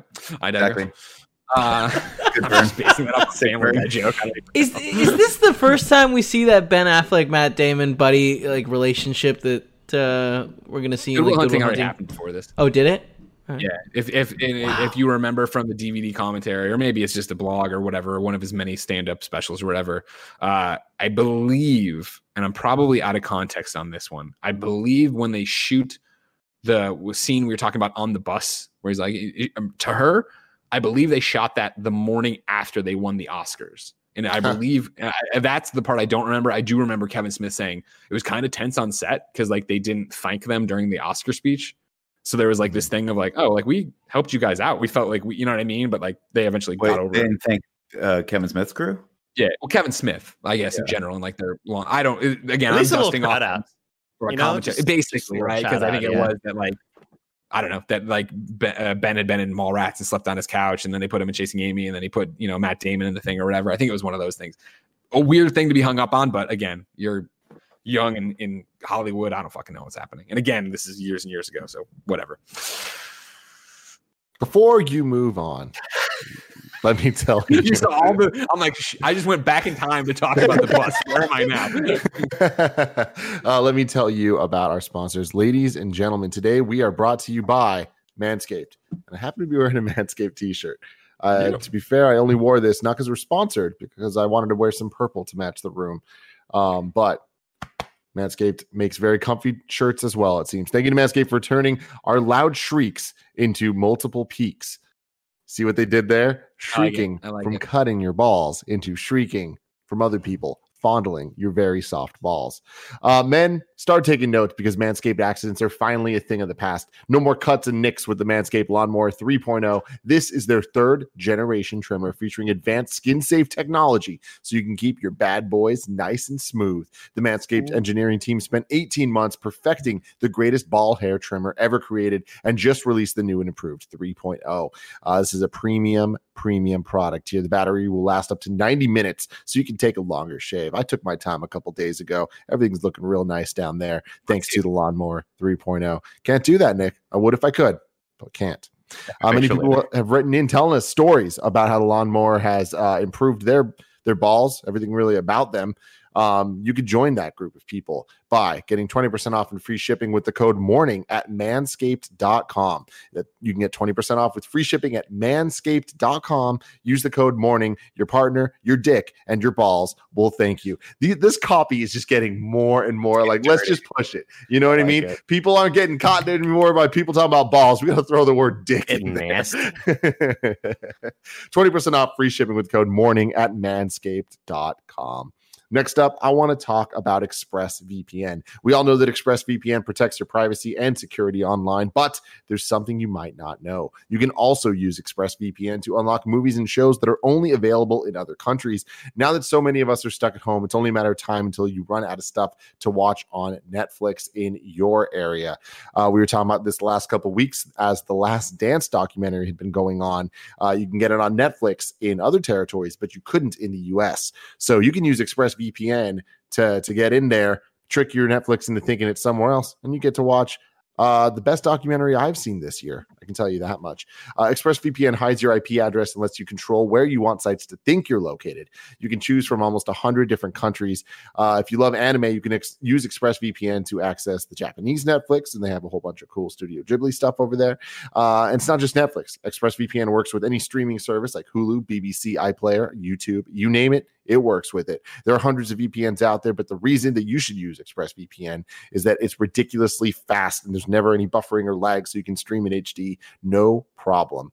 You can visit the link right now at expressvpn.com/morning. You can get an extra 3 months of ExpressVPN for free. Show your support for this show. Watch what you want and protect yourself with ExpressVPN at expressvpn.com/morning. One more time, that's expressvpn.com/morning. Back to the plot. So when let's rewind for a second to give you two little things that'll make sense here. When Rufus and got introduced and he was like, "You ever see a fat opossum?" Mm-mm. And they started walking and they turned their back on the street, at which point the hockey kids were there. They went to make their move. The leader stopped them. They cut a hole in space-time. They jumped through it. Then we went on the movie. Then eventually we cut back to the hockey kids being with Jason Lee all beat up. And he's like, "I can't even trust you guys to kill a woman. Now that they found the last scion, I need to get moving. I guess I'm going to have to send the Golgothan." From there, then they went back to the movie and everything else. So now we're in the strip club. Like I said, we're around the table, and it's just a lot of dialogue here from Bethany, Serendipity, and Rufus, again, setting all this stuff up. I'm going to throw some things in here because I'm not sure when it happens, but I'm going to toss them. I'll catch him. You know, like Rufus, he wants some book changes made in the Bible, and he's looking for Bethany's help here on Earth to do that, of like, you know, he wants to be mentioned in it, right? He thinks it's fucked up that, like, the books jump ahead, right, from Jesus being, 10 or whatever it was to being 30. No, I think that's later. That's a conversation. That's at the fire thing where, because she's trying to come to terms with it. I'm tossing it all in now, Kevin. He's just tossing it in. It's down, all right? No, okay. So anyways, they talk for a while. In between this, they keep cutting back. You're giving him a Cobb salad right now. He's just going to have to eat the Cobb salad. They keep cutting back to the bathroom where the shit's overflowing, and it's going to be the Golgothan. Again, we're setting more stuff up here, and it's all happening, and yada, yada, yada, yada. And then, so then Jane saw Bob come over, like, they made us part of the gang, yay! And then the Golgothan bursts through the door. He smells like shit, obviously. Everybody's like, oh, he smells like shit. Because he's made of shit. And then the gang runs over, like, "Friend of yours?" And he's like, "No, smoke this fool." So they run over there and start shooting, but we cut to the scene of just Jay, Silent Bob, Serendipity, Rufus, and Bethany watching the destruction happening, and their eyes are bouncing all around, right? And the Golgothan apparently just beats the shit out of all these people. Tim, do you like this? Since they can't do action, they don't show action. Yeah. Well, no, because I mean, it still takes super long. And like, this is something for me that just straight up doesn't work, where it's not funny. And the action's bad. So it's like, why are we going through so much? Like that, what Andy's doing now, that bit works for me. Like, that's funny, but I feel like they could have done that for a second, not for 10 seconds, cutting back, showing all the destruction, going through it all. It's just like, what are we even doing right now? Like, why is he made of shit? Well, we're about to find out. While they cut back, they run to the bar, jump over. There's CG shit coming at them. They jump into the other side of the bar, and Serendipity starts making Molotov cocktails. They're like, what the fuck is this thing? She's like, basically, you know, the hill Christ was crucified on. Outside of him, everybody who was there was a horrible person, rapists, murderers, you name it. When they were crucified and died, of course, they lost all muscle tension, which meant all their muscles went lax, including the sphincters. They shit all over this hill. So all the piss and shit from these horrible people was on this disgusting hill. And this is that shit there. Like it's a Golgothan demon or whatever. I think it was Golgothan Hill or whatever the fuck it was called. So now it's coming to kill us and all this shit. And while this is going on, eventually, Bob has an idea. He stands up right as the shit demon gets to the bar. He reaches into his coat. He pulls out an air freshener, sprays it in its face. It falls down. How did you know that would work? He shows the bottle to Bethany. Knocks out strong odors. Womp, womp, womp, womp. Humor. And so that's how they stopped that thing. Now okay, we jump. When I said that everything made me laugh, let me take that back. I mean, walk that back. Yeah, I think it's like the lamest joke in the thing. It just takes so long. Like, that's, yeah, it shouldn't even think it's like, I asked why is it there, and you gave me the answer why. But like, that's one of those answers why. But okay, but why was it in this movie? Because they're trying to be funny, and it's like that's the reason they came up with, and that reason sucks. Everything about this was bizarre. It was like a dumb thing with a lamer payoff, I thought. So from here now, stick with me. Okay, we've Bartleby and Loki have finished off the movie stuff. They want to get a train ticket to New Jersey. The train's already gone. There'll be another one tomorrow. I suggest you don't, or it's sold out. I don't want you to. I suggest you don't understand or underestimate the drawing power of the Garden State. I love it because she's so serious. They turn and have a conversation real quick of like, well, fuck it. Why don't we just uncase our wings and fly? Like, what do we care? We're about to go home. What do we care if that people know or see us or whatever? At that point, they get the scary noise and it's Azrael, and he's just like, you want people thinking you're a bunch of fairies now, would you? He drags them into a toy store aisle, like a Walmart or whatever, a bunch of Mad Men stuff behind him, a reference to the, of course, Mike Allard, the guy who was in Chasing Amy, we didn't talk about, and also drew all the covers because he drew Mad Men or Mad Men. In this aisle, there's the discussion of like, guys, you cannot do this. I have somebody covering for me in the pits in hell or whatever. Both sides are looking for you upstairs and down. Lucifer's pissed off that you might do what he can never do. Obviously, everybody upstairs is pissed off. They're going to go against God's word. You have to stay off their radar. You're walking around killing people. What are you fucking thinking? Like, you can't. You have to move incognito. You cannot uncase your wings. You cannot be killing people. You need to just stay off their radar or whatever. This is laid out then that, Bartleby at one point was like, thank you, Ezra, you're a true friend or whatever. And so it's laid out like that, at one point these guys were cool. And apparently they are not cool anymore. So from there, we are on the train. I'm trying to think of what the first scene we see on the train, though, is. Because we're on the train. Everybody's on the train. There must be something there, but it doesn't fucking matter. At some point, though, we... Rufus is asleep in the cabin, right? Yeah, exactly. But I'm trying to remember what the stitch is before we have the walk up of the different groups. It's like, right. Yeah. Remember, there's that great reveal where Jane, Silent Bob are in the thing, and it's our friend Barry's in Larry or whatever. Yeah. It doesn't matter. And Betty's like, oh hey, and she sits down. It's everybody at one table or whatever. It's fucking awesome. I love that. How this happened. It's Barry and Larry, and he goes, oh, they said you were gonna fuck him. Yeah. Jay says you're going to sleep with him. They sit down and they start talking. Eventually, Bethany and Barry break off on their own to sit down and have a conversation. And it's a whole conversation about breakups, right? Well, I left off, Bethany's main thing, I think, when she was talking to Metatron. Actually, yeah, this is how she got out of the restaurant, right? When she was like, when a quiet infection destroyed my uterus, and the man I loved left me because I couldn't bear his children. Where was God then? Laying out why she has an issue with God or whatever. You cut here and it's that same thing from two different sides. It's both the backstories colliding where, both of them talking about a breakup, Bethany talking about her breakup with her husband, and Barry talking about his breakup with God. And, God stopped listening. He kept talking, but he got the feeling God wasn't listening anymore. And, this whole... more veiled stuff of, they tell you lies like it'll hurt less over time when in fact it hurts more. They're both, mourning these relationships that are different, obviously, and they don't fully understand. At some point, though, they get into, Barry is like, why are you going to New Jersey? She's like, oh, no, you wouldn't believe me if I told you. He's like, no, yeah, try me. And she's like, I'm going to a church. And he's like, oh, really? And it starts. And at this point, Rufus gets stirred awake by, you assume, the divine intervention. And he comes out to start looking. And she continues to lay out the entire thing that, yeah, she's there to stop these angels from entering the church. And she's getting hammered. And yeah, they've been drinking. Sorry, they were drinking over. Nothing's happening to Bartleby because he can't, you know.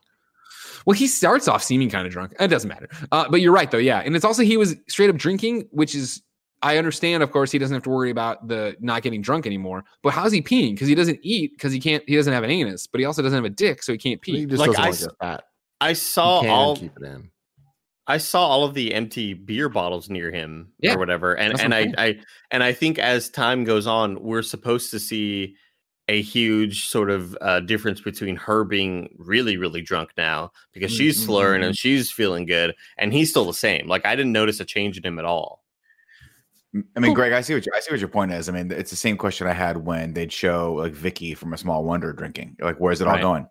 Is there like a pipe that got like plug in? Ted explained that in one of the episodes of what was happening with Vicky. He put an induction cord in her, and Jamie was just abusing it. Fucking Small Wonder. Why do we bring up this stupid fucking show all the time? It's a great show. Jamie was abusing her induction cord. I don't think that was what Jamie wanted back in the day. Oh, I bet it was. Anyways, though, finally Bethany's like, how am I supposed to stop these angels from entering? And he's like, you know, I suppose you're supposed to kill them. She's like, kill them? Can you? How would you kill an angel? And he's like, oh, I suppose. And he grabs a bottle. I suppose it wouldn't be much different than killing a human. At this point, Rufus walks in and he's like, Bartleby, the apostle. Bethany jumps up and is like, oh, Rufus, let me introduce you to my friend Barry. And Barry jumps up, or Bartleby breaks the bottle, jumps up, grabs her, puts the bottle to her neck, and she's like, don't be dramatic. And he starts calling, Rufus starts screaming at Bartleby about this or whatever. She puts it together. She's like, get the fuck off me. He's like, oh, for a second, 10 minutes ago, you were begging me for it, lady. And he's like, Loki gets up. There's this whole interchange. Oh, the apostle. And he's like, there's consequences to your reentry. And there's more happening than you need to know about. Yada, yada, yada. And so they keep falling back, and eventually Jay wakes up, and he's like, I swear I didn't come on you, Pete. I swear I didn't come on you, Pete. He wakes up. At some point, he stands up and like, well, look at these fucking flat levers right here. Matt Damon knocks Jay out. This makes Kevin Smith go into Popeye mode. He stands up, starts beating on Loki, throws him off the train. Bethany and Barry are flying around in there. I think Rufus gets knocked down. She gets tossed off onto a table. Eventually, though, Bob grabs her, or grabs Bartleby, and he does this Shula Bop thing. That's a commentary joke. And then throws Ben Affleck off the thing. I'll get you for the Shula Bop. He falls off or whatever. And then Silent Bob gets his first line of the film, right?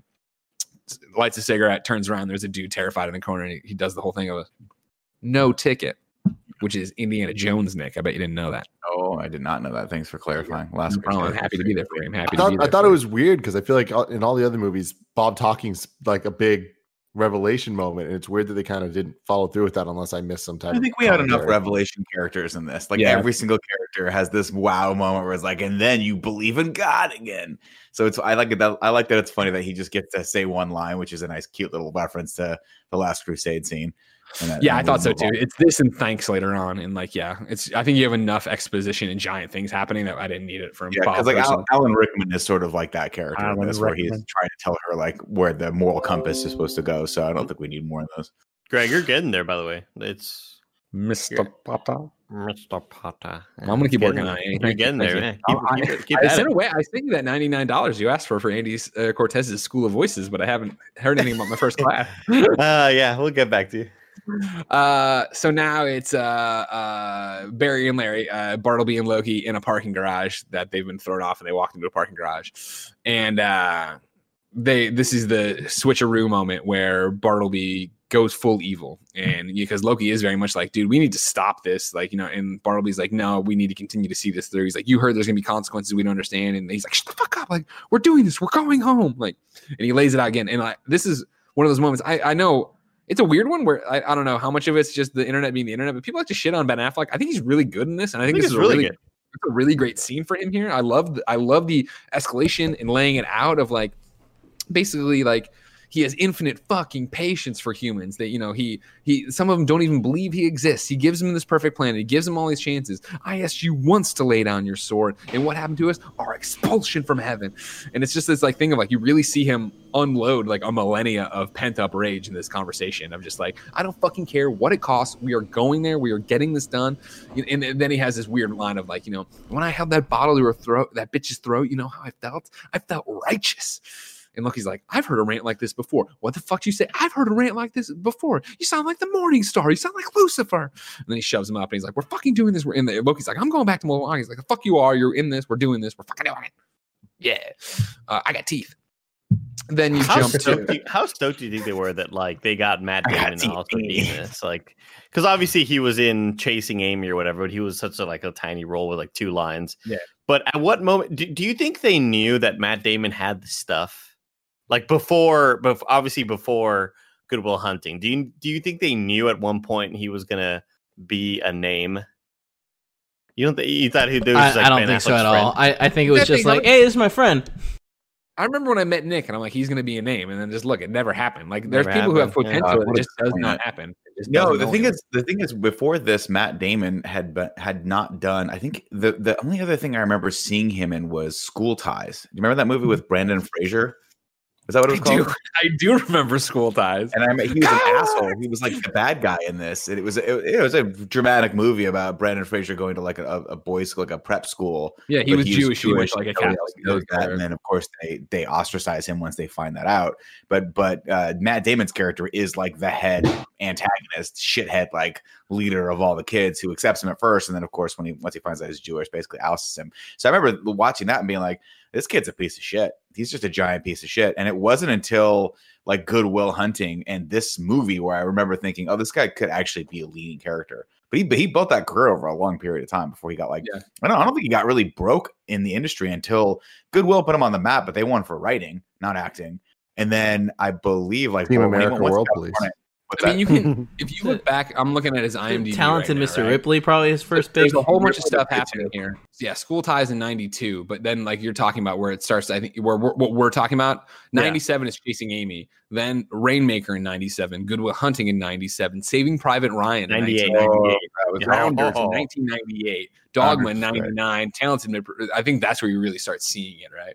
Saving I mean, he broke into like AAA status when he did the Bourne series, though. I think Bourne Identity was what like made him Matt Damon. Sure. That's 2002 when he becomes the action star. I'll say it right now. Saving Private Ryan, my favorite movie ever. Great fucking movie. RSV in review number one. We're gonna vote. So that's the end of, or at least we've seen Bartleby and Loki be established now. Now we jump back to Rufus, Jay, Silent Bob, and Bethany, who are off the train. Jay's like, why do we get off the train? He's like, simple, you know, warfare. If your enemies know where you are, don't be there. They're making a fire in the woods. Yeah, Kevin, this is where we start talking about making the changes in the Bible, whatever else is the thing I was talking about earlier that was happening here. But more importantly, Bethany's like, I'm sick of all the cloak and dagger bullshit. What the fuck is going on? Like, why? What is happening? And he's like, you're the great, great, great, great, great, great, great, great, great, great grandniece of Jesus, right? Because Jesus had brothers and sisters. Oh, that was why the Bible jumps the way it jumps, right? Where it jumps from him being a 10-year-old boy to a 33-year-old man. It's because they wanted to get that stuff out there. And she's like, it would be the, you know, better understanding of, you know, what made Jesus Jesus. And he's like, well, no, they took it out because Mary and Joseph have other kids, meaning that, you know, on some chromosome level, there are ancestors of Jesus. You are the last scion. You are that person right now. You have some of Jesus' blood in you, but like, you know, whatever. That wouldn't make has her. The great line, totally stoned, just like, so that makes Bethany part black. The great line. I laughed so hard at that. What was that, Kevin? You're going to the credits too. Oh, Nick popped. Oh, there he is. I was gonna say, like, that's so interesting that like she can bless like water and stuff, because like why would she doesn't have any of the divine in her, right? Because her somewhere along the line, like. It was his like step or half brother, yeah. But like the Virgin Mary didn't have any. You know what I mean? Like I guess when Christ came out of her, something made it special. Well, she shared some blood with Jesus, right? When you're in utero, you swap blood back and forth, so you assume that there would be some DNA exchange back and forth. And once you have the other kid, maybe half power mutants. Yeah. Jesus blessed the womb, you know, with his presence. Yeah. Yeah. So anything that goes in and out of that womb is capable of turning water into wine, which is why Joseph used to bang a lot of buckets of water. I knew it was I knew where we were going. Joe, do the trick again. All right, buddy. Give me your bucket of wine. But why would Joseph do it? Now her husband. Which one was Joseph? I can't hear you. Wasn't Joseph Jesus' dad? Yeah. Yeah, but then he's just for sure a normal human. Because he said whatever goes in and out of that womb is blessed. All right, that makes sense. There we go. But wait, so she's the 20-time great whatever. Yeah. Doesn't that mean there's an entire bloodline that's also descendants? Yeah, if you remember correctly, guys, this was actually a prequel to the Da Vinci Code, which was exactly what that was about. Yeah, it was crazy. At this point, there's tons of Jesus. But the Da Vinci Code... The Da Vinci Code is Jesus' son, or kids. Yeah, you're eating there, Kev. Butterfinger. I'm getting better with Butterfingers. He made it as far as he could into the show, but now he needs to pick me up. Real talk, though. Why? So why is she the one that they're going after? She's the last Zion. She's the only one that could do this. So because she's last, she's special. Got it. Okay. She's the last lineage of the blood on Christ around here. Yeah, I do love the whole. I do love the whole story that Alan Rickman's talking about like Rickman. Do it again, Greg. Rickman. That's great. Yeah, that's how we would say his last name. Talking about how how all of that time period of Jesus' life wasn't talked about because it was awful having to tell a kid who just wanted to play with other kids. Like I loved all this sort of exposition. Yeah. Really as Andy's alluding to, of course, once she finds out she is Jesus' great-great-grandniece, she runs through the woods. They're like, let her be on her own. She trips into the water, starts smashing the water, screaming at God. She hates God for doing this to her. At this point, Alan Rickman, the Metatron, reappears walking on water and be like, he can't hear you, you know. They go into this whole... Oh, by the way... Selma Hayek told her that God was a woman, and so she refers to God as a she, while everyone else continues to refer to God as a he, with Alan Rickman making one reference to it later on. And it's very much goes with the Gozerian situation of God is whatever it wants to be. Alan Rickman is like, yeah, he can't hear you right now. That's why we need you. And he's like, she's like, it's not fair. And he's like, he goes through this whole story of, telling Jesus, that this boy, that he was the last son of God and he was going to have to die for everybody. And him saying, take it back, please take it back. And if he could have, he would have. I'll tell you something I've never told anybody. If I could have, I would have, but I couldn't, I couldn't, obviously. And how that, this is heavy, but this is what's needed or whatever. And eventually calms Bethany down, takes her back to the fire. I'm sorry. Calms Bethany down and then basically does one of those finger snaps and puts them into a very fancy ballroom where it's Jay, Bob, Rufus at the table. Jay's got the joint. He's like, I think it just kicked in. The apostle's like, weren't we just in the woods? Bethany and Metatron approach. And he's like, the voice. The apostle. They sit down, and again, now it's all cards on the table thing, right? Of just like, listen, and this is the hook, right? Of like, we don't know what's going on up there. Don't you think we would? This is well within God's purview to stop, but God has been incapacitated. We don't know where God is. God came down. God's a skee-ball fanatic. God comes down for these little vacations once a month and usually pops back. He doesn't tell anybody where God's going, pops down here, does its thing, comes back up, and everything's fine, but pop down and nobody knows where God is right now or what's going on. And we don't know what's happening. We can't find Bartleby and Loki. We had to call in the Scion to make this happen. So we had somebody on Earth making moves here. But at this point, we're all out of ideas. We don't know what's going on. And so this is when Silent Bob's been carrying a newspaper this entire scene. Finally, shows it to Jay, and Jay shows it to them. Like, well, what if we just go to the church and ask Cardinal Glick to close it and not to be open? Like, wouldn't that work? And they think this is a brilliant idea, which I'm like, I don't know. Seems like this seems pretty easy. This could have been but all right. Not to mention now you got the voice of God just snapping people around. It seems like this is very simple to stop, but whatever, no big deal. So now we probably get more. Maybe this is where Bartleby and Loki cross over and pass the New Jersey sign, but it doesn't really matter for where we're going. Now we're with Cardinal Glick in his office. They're acting like they're reporters kind of thing, asking all these questions about it. Jay does the thing to Jesus' nipple on the cross. Glick is practicing his putting game and talking about all this. And basically they finally get to the point of like, hey, we need to ask you to not do this whole thing. And he's like, why wouldn't we do this? There's these two guys who think they're are angels. They think they're angels. They're going to come by and, you know, ruin the ceremony, and you need to stop it or something bad's going to happen. And he's like, you're not pro-choice, are you? And he's like, no, not, or pro-life.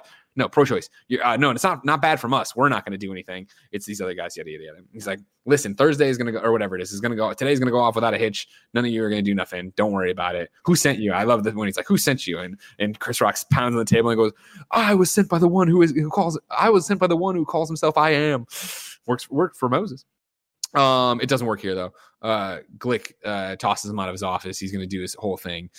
They go to a bar. They stole the putter as well. That's cool.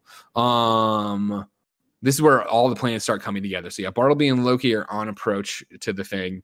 At the bar, they sit there and drink for a while. Eventually, Serendipity shows up because she's like, maybe I can help. Jay and Bob reveal that they've stolen the golf club of George Carlin and have it there. The one thing I'll tell you right now, I'll lay it on the table for you of why I'm confused is like, wait, did they have the conversation like 2 minutes before he did the dedication ceremony? Or am I missing a day of content? I don't think so, right? I think it was, hours prior. Very, very soon. Like, that's really fucked up when you think about it. Right? Yeah, that makes sense why he was so like adamant of like, get the hell out. Yeah. We're running anyways, every precaution. So they're at the bar then. I'm going to toss it in here. Azrael shows up right there. But then we cut away back to the dedication ceremony where Glick's giving his speech, and he's a really funny, like cheesy dad joke you'd have at one of these things about the governor being a Protestant or whatever. We won't hold that against her. Yeah. He's killing it. Glick's funny. He's, man. I like. He's him. An Eagles fan. We won't hold that against. Totally. Him. Exactly. Yeah. Right. And he says something about explain. Let me tell you a few facts about this house, this house of God. And Bartleby is on approach. He's like, God's house. God doesn't live here anymore. It's just his fucking dope ass speech, right? As he makes approach up there, like, he's turned his back on you, you charlatans, you whatever. A speech I'm butchering right now. But eventually security steps up and he looks at his badge. Way too late. Yeah, totally. Of course, security. As usual, right? What's even happening? Yeah. Again, this is pre 9/11. We didn't think anything bad could happen to us. Security steps up though, and I don't remember the guy's name, but he looks at it. He's like, whatever it is, Mr. Bigby or whatever. Like, I think it might be a reference to Bill Bixley, right? If he says, I don't remember, but he makes the Incredible Hulk reference here of like, don't make me angry. You wouldn't like me when I'm angry. And then he just fucking snaps the dude's neck or whatever, and everybody screams and panics. Then we cut back to the bar. Maybe this is when Jason Lee's introduced. Maybe this is when Serendipity's introduced. It doesn't matter. But as I said, now Jason Lee's there. The bartender's like, how the fuck did you get here? What's going on? He's like, oh, no problem. How about one? He sounds like you've already had enough already. Can I get one for the road? And, how about a holy bartender? Anybody know how to make a holy bartender? Muse, I know you how to make a holy bartender. And whatever. Turns out eventually he shoots him with the Uzi, making a holy bartender. He collapses. Everybody's terrified. Holy bartender! Yeah, exactly. I love that delay. Show up to hold everybody hostage, and then 10 minutes too late, Jay's like, "I get it's a great one." Holy bartender. So I think that's what I skipped or whatever, right? When we come back, they're all seated down. They've all been forced into seats now, and he's like, "How about a little television?" And I forget what stupid show Jay wants to watch, but he's like, "I was thinking more like current events." Turns on the news. Yeah, exactly. It's Grant Hicks there reporting live from the dedication where winged men have shown up and are laying waste to everything. Bullets have no effect on them. He starts screaming at the end of it and gets dragged away. This is while we were watching this, Serendipity was sending Bob the message. And I've skipped a bunch of stuff here, but he laid it out right of like, when they're like, you're a demon. And he's like, I used to be amused like Serendipity. But when there was the war between heaven and hell, he didn't pick a side because he didn't pick a side. And I love the one where he's like, I was an artist. Elvis was an artist. And when it came time to fight, he enlisted in the war effort. I love that. So obviously people who turned against God were sent to hell. But on top of that, the people who chose no side, who tried to stay on the sidelines and see who won, were also sent to hell. Hence, Azrael being down there. Bethany tries to lay it out right of like, you have to understand though, this is going to unmake everything. And he's like, human, have you ever been to hell? He's like, I would rather not exist than go back to that place, which makes perfect sense, right? And I think it's really cool motivation for him. Anyways, though, then we watched the thing up there while that crap was happening. And Serendipity sending the idea to Bob to grab the fucking thing. And when I say sending the idea, she's using her eyes and pointing at the fucking golf club. And he turns around. He's like, oh, what's this? And she's like, oh, nothing. I had something in my eye. Now who's a fucking child? And he's like, what? You want to use the hit me in the golf club? Go ahead. You know, I'll give you one free swing. And he gets it. Get it. Come on. This again goes on too long, I think, personally, in pacing. Yeah. But eventually gets Bob up, and then he unbuttons his shirt. Like, oh, I do like this thing. Licks it. Cuts his shirt with his little, scissor hands. Bob hauls off, hits him, and caves in his chest. But I'm a fucking demon. He falls down. In the chaos, they all grab the kids with the hockey sticks.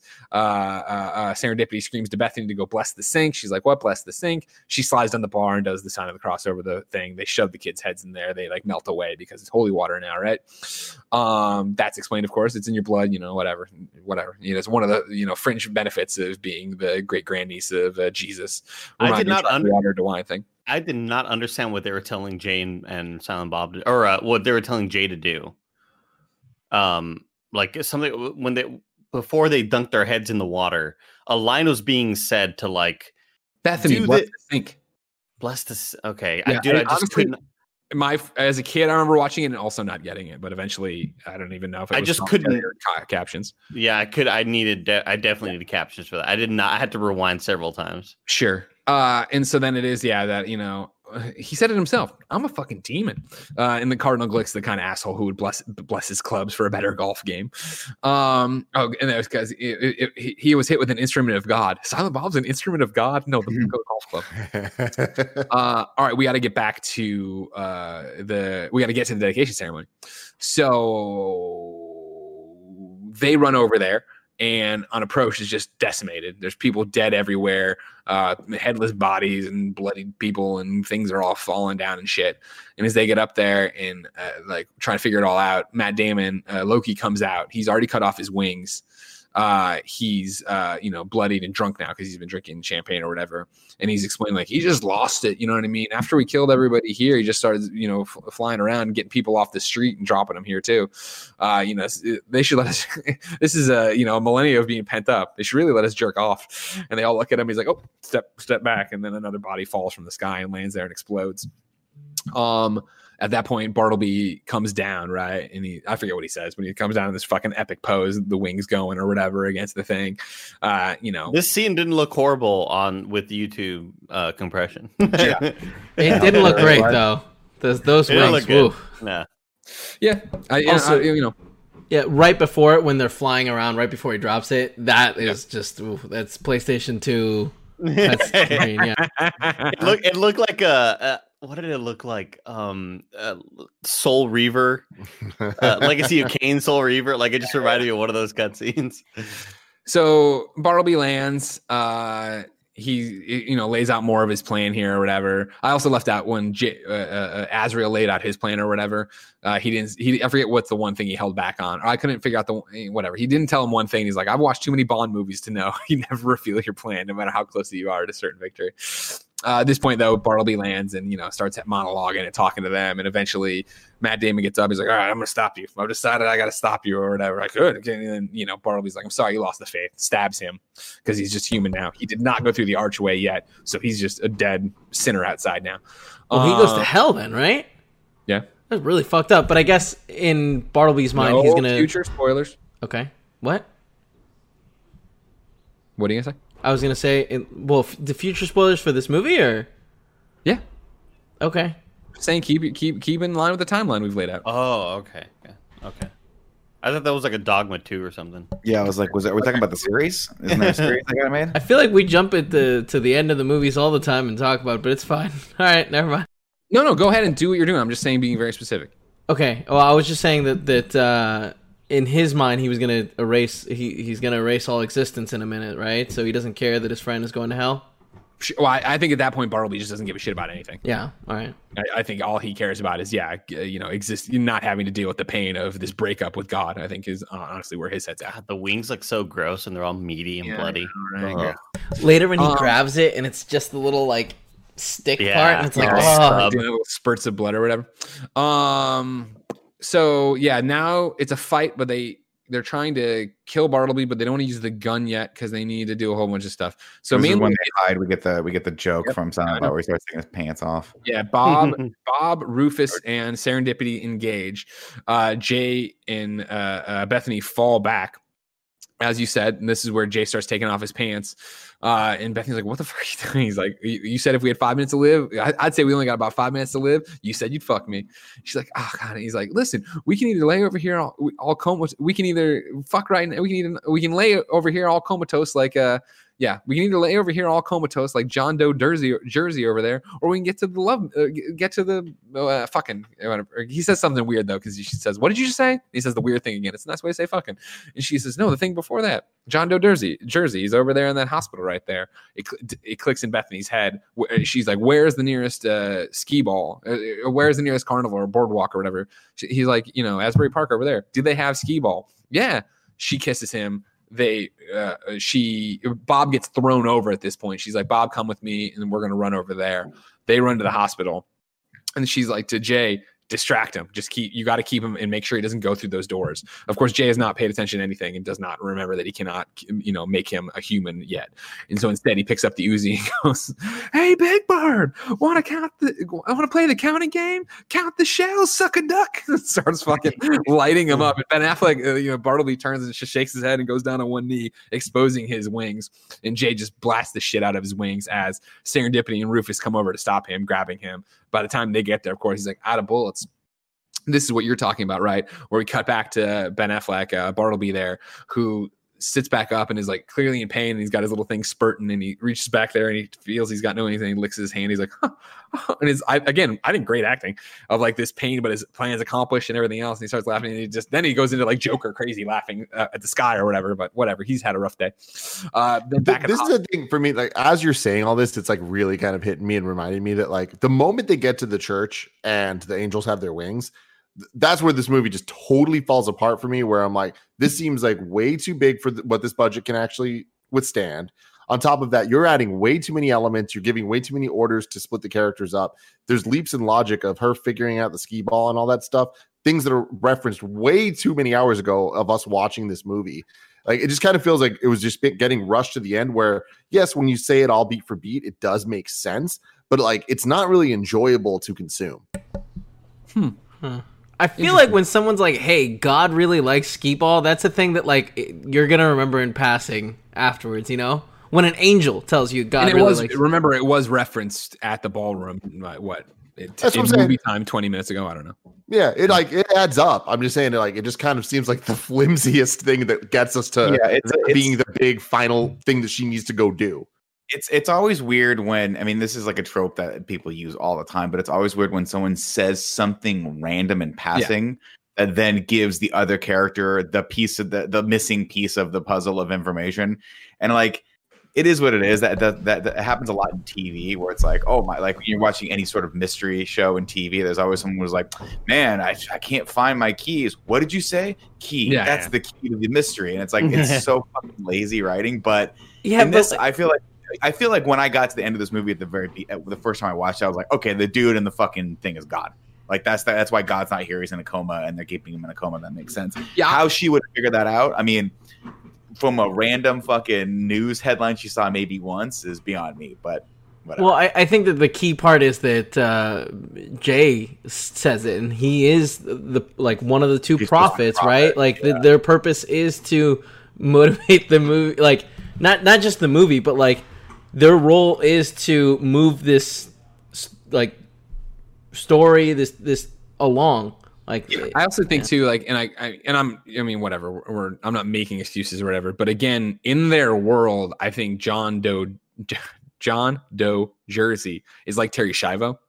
Because remember, like in church in the very beginning, it's referenced, right? Of like, second collection for John Doe Jersey. Like, I think it was national headlines that this was happening to the point of, we're talking about how she's heard it once on a news story. I think it was supposed to be more. Everyone's talking about it. It was in the newspaper. Wasn't she in the church when he was given the speech? Right, but I think. But she was the only one paying attention. You're right. Sure, it's she's like totally defeated. Yeah, I hear you. It would be like Baby Jessica, right? Where it's like every fucking night there was like talk about this damn kid that fell. 100%. Baby Jessica. Back to my point that we're old. Back to my point. I hear you, Tim, but I still like this. I still like the way everything comes together. And even though it's not by any stretch of the imagination the tightest plot or anything like that, I appreciate that it is. It's a movie. Every movie has this. Like, I don't know how you do movies and not have it. Something get mentioned earlier. And what is the one we're thinking of? I'm thinking of like, what? Tim, you're with me on a million different shows. What the one I'm thinking of where there's not a moment? I always say there's not a moment. Oh, Clerks, right? No. Back to the Future. Thank you. Yeah. There's not a moment wasted. Every part, every line is something that's critical to the plot. I'm not saying that's here, but I still appreciate when a lot of good connections though. Anyways, yeah, Bob and Bethany run to the hospital. People are being evacuated. This is not a drill. This is the apocalypse. They run inside and find them. They're there, and she's like, I hope you're a skee-ball, the skee-ball type. Meanwhile, after he's done laughing, Bartleby turns and books to the doors. It's this dual planes of action. They unplug John Doe Jersey. There's a moment there, pull out his stuff as Bartleby's approaching. Bartleby gets his hands on the door. He, back at John Doe, he goes, no, and like this holy light shoots out of him or into him. And one of the holy lights like goes awry and shoots off of his body through Bethany's side. She collapses.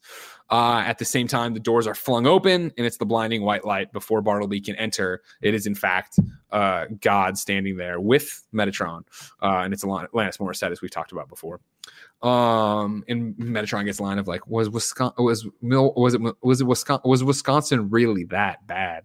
But it is a super sad moment, I feel personally, of again this payoff for it, and I think. They did such a great job of, I think, stressing that to Bartleby, this was like a breakup, right? He loved God, not sexually, but like loved God. Like that was what his whole thing was. And so again, to get like a one strike policy, while you do see all of us morons out here fucking around, doing whatever we want and not being banished, not being burned.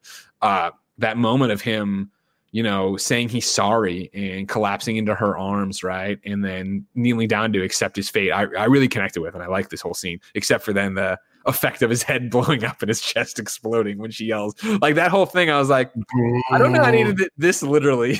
I get it, but I don't know, you know what I mean? That was back to like how to handle action in a Kevin Smith movie. I was like, okay, like that it's a really sweet, tender, real moment that I think could have been done a different way. But we also get the thing of Rickman being like, if you're not already dead or from another plane of existence, you might want to cover your ears. And Jay's like, what the fuck does that mean? Jay the entire way is like not kneeling. He's like, kneel, stupid. Rufus grabs him down. Then what does that mean? They cover his head. Who the fuck is she? Then, yeah, blows. Yeah, exactly. Blows up Ben Affleck.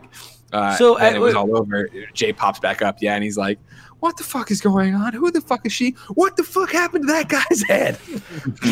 And she kisses him. He's totally chill about it. And then she runs off to go start being God. She walks off in the street, actually, to start being God about things. And it's, destruction. She looks around, and it's, he does the wax on, wax off moment. The camera spins, and she fixes everything. Everything's back to being beautiful. Did all those people brought back to life? Did she, do that? Who knows? Yeah, Kev. That was my question. I always thought that she did, like, brought everyone back to life and, like, kind of erased that. Yeah, me too, because I think it's just too many hanging chads there of, like, all right, cool, right. All these people are dead and the hospital got evacuated when everybody knows angels are real. Like, that's never referenced again in a Kevin Smith movie. Yeah. I outside of Jay and Bob reference. But, an interesting thing there that might lead to that not being the case is I was reading one of the facts is the reason that they cleaned up the streets was made – the decision to do that was made during shooting because the shooting at the church went longer than they had allocated, and the church was like, "Guys, like you're being like, we're cool with this, but you're going way too long now. Like you got to speed it up." So Kevin Smith was like, "Cool, can you give us a couple more days? We'll clean it all up, and I'll write that into the plot." So it makes sense. Interesting, yeah. But I think even if that wasn't the idea, like that's what I think it is. You know what I mean? Yeah. Going forward. Mm-hmm. Okay. Yeah. So it's all well and good. That's awesome. That's great. And then Rufus looks over and he's like, oh no. And it's Bob walking covered in blood with Bethany's body. She's dead. He puts her down or whatever. And then, it looks like Bethany's dead, but of course we have ways to fix that. God walks over, kneels down and does this is where she does like the hand thing. And is this wax on? Did he say wax on, wax off here? Or it doesn't matter. No, I think it was earlier. It was earlier, right? Because this is when they bring her back, and she's like, "What happened?" Alanis Morissette brings her back. Bethany's like, "What happened?" And he's like, she can rebuild you. She has the technology." Also, Alanis Morissette look like a spitting image of Meg Turney here. Oh, like I could have sworn I was like, "Oh my god, that looks like Meg Turney." Meg Turney time travel is God. Is there? Was there any story reason for why? She didn't speak. Did I miss something? Yeah, remember early on, that's why Metatron exists, because if she was to speak, we don't have the understanding or physical fortitude to do it. That's why when she spoke, she blew up Ben Affleck. Got it. Yeah, they said they went through 5 atoms before they figured that one out. Yeah, that's great. That was funny. So yeah, Bethany gets to sit there. And God's walking around sniffing the flowers in her crazy sparkly outfit. Alan Rickman talks to her a little bit about it. There's a few different things that happen here. I think the boop is at the very end, right? Yeah. So like, this is when Alan Rickman is like, you know, you got to take care of yourself. She's like, no, I'm very important now. Right. And I have work to do or something like that. And he's like, no, but you know, she does or whatever, and puts his hand over her womb. That's her womb. In a very weird way. Yeah, very, very aggressively. And but I'm again, like, you're putting my hand in a lot of different places where I don't traditionally think the womb is. You know but that's right. That's where the womb is. Where the womb is. Yeah, exactly. He nailed it. Yeah, but he had, like, when you touch a womb, gentlemen out there, if you're touching someone's womb, don't go full spread of it. No, don't go full spread, because he's getting lips at the bottom there. Yeah. You don't need. That's my thing. Is like, do you think is that when he does it and like does like a little bit of clench? I think he might be impregnating there as God, on behalf of God. You don't think the lightning did it? That's what I mean. It killed her. Yeah, when she healed. But like that's what happens. You get killed a little bit. Baby put in you. They do call it a little. No, I read it when she waxed on, waxed off the blood. She put a baby in her. Which also by the way, like this. Rickman gave her the baby because of the grab. No, but Alan Rickman is not God. God, he's the voice of God. He's doing God's work. Yeah, the seed of God. The son of God, not the son of fucking Snape from Harry Potter. It's like when Joey autographs merch for me and sends it to fans. I autograph that. Sure. No. It's like when I have Joey autograph all those checks from you to me. It's you technically autographing. Joey is not splitting the money. So yeah, Bethany's pregnant, and that girl's going to be very important to them down the line. Interested to see Kevin. She's you know what? No future spoilers. We'll talk about this another day. Yeah. I wish they had gone a slightly different route and made some. But well, yeah, you're right. All right. Yeah. So now it's time. All right. Cool. This is all wrapped up or whatever. They're gonna go back to heaven. If you want to come, Rufus, get in the fucking church. We're going. Get in the car, stupid. We're going shopping. Serendipity, seeing is how you help. You can come back too if you want to. Rufus is like, all right, cool. They all start saying their goodbyes. All right, Bethany, like, you know, you work on those changes for me, right? Crisis of faith over. She's like, yeah, and he's like, this is where I'm gonna fuck it up too, right? Because it's your beliefs restored? No, but I've got a good idea. Because before he was talking about how beliefs were way harder to change than ideas, right? And you know, again, I skipped over the whole thing of Serendipity being like, no religion's gotten it right. She says goodbye, Serendipity, she gets in the thing. Jay and Bob got up, you know, Jay woke up, I guess, and Bob did the little thing, and they're like, you know. If you clean up Rufus is like, if you clean up your language of those two, you know, I'll put in a good word for you too. And Bob goes, thanks. And Jay hits him. Alanis Morissette, God, approaches or whatever. And Bethany gets to have her moment with her or whatever. And I think I might already happen. But, you know, basically like, I know, you know, like, why are we here is the plan, the thing she comes up with. It goes, boop, boops her on the nose, which again, I think verbalizes is a verbal thing that would blow up Bethany's head, but whatever. Yep. Or at least put like a hole through it. And so they all step into the doorway and they all get a little smiley shot. The door closes and they're gone. Bethany, Jane, Silent Bob sit down. Jay's first thing is like, we should go to the quick stop because they're back in Jersey, obviously, for the first time in quite some time. And then, you know, Jay says something to Bethany. He's like, you know, you can't talk to me like that. I'm going to be a mother. You're pregnant? You know, I heard you have sex into the 3rd trimester. So we get a shot out of it and pan to the church, and then that is Dogma. Like I do feel bad for Bethany in this, right? Because she's been through this pretty traumatic thing. She's had a loss of faith, and then the faith is restored, and then after all of this violence that she's seen, and you have to imagine it's pretty traumatic. She now has to deal with a kid. Oh, it's like the worst possible thing. But her loss of faith was due because she lost the ability to have children. No, her loss of faith was she had lost the ability to have children, which is why the love of her life left her. I don't know enough that she necessarily wanted a kid so much as she wanted the option to have a kid so she could keep her man, which was like, at the end of this, I'm like, did you ask her if she wanted a kid? Because maybe she doesn't want a kid right now. She's got to keep the bloodline. Everybody knows that. Yeah, but that should have been my choice. It's the same with Mary. Mary didn't want that kid, but then all of a sudden her woman's blessed and everyone's trying to fuck her so they can make milkshakes out of it. You made that up. You made that up. That's not what happened. And I went to Catholic school. Do we know whatever happened to Linda Fiorentino, right? Dead. She burned out. Time travel. Last movie, 2009, and the movie before that was 2002. I looked it up. So I read this long article about her and a few other women, and apparently, I don't know, they don't have any proof of it, but they talked about how she was quote unquote difficult to work with. But then the article went into the idea of like what that word meant and how it played into like Me Too and the Harvey Weinstein stuff.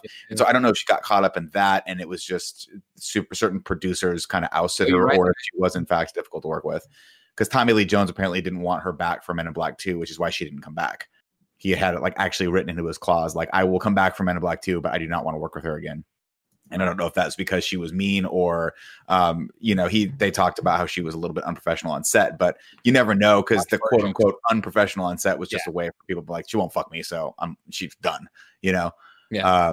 But who knows? She had a good career. Seems like a complete asshole. A great actor, but what a complete asshole. So I'm sure that's what it was. Did you ever hear that Jim Carrey story from Fast Forever? Yeah. Where he's just like a dick to him for no reason. Jim Carrey walks up like, I'm a huge fan. He's like, I don't respect you and I hate everything you do. And he's like, all right. Yeah. Me on this picture. Yeah, it was fucked up. It's a little haiku in review. 7 syllables in the middle. You need 5 for the first and last line. If you're not poetic, no need to fret it. Haikus don't need to rhyme. Haiku in review. Haiku in review. You can go to patreon.com/kindoffunny to leave your reviews in haiku forms, just like Bumble Boy Wonder did. Fewer one-liners. Makes good points on religion. Holy bartender. John Lestrina says, Jason Lee is great. Was that Andy or Alan? This is number 1. Great. Thank you. Appreciate that. Thank you. Ricky McFly says, a shit demon. Wow. That Matt Damon cameo in Thor makes sense now. So there we go. That's it. Ragu Bagu Baby.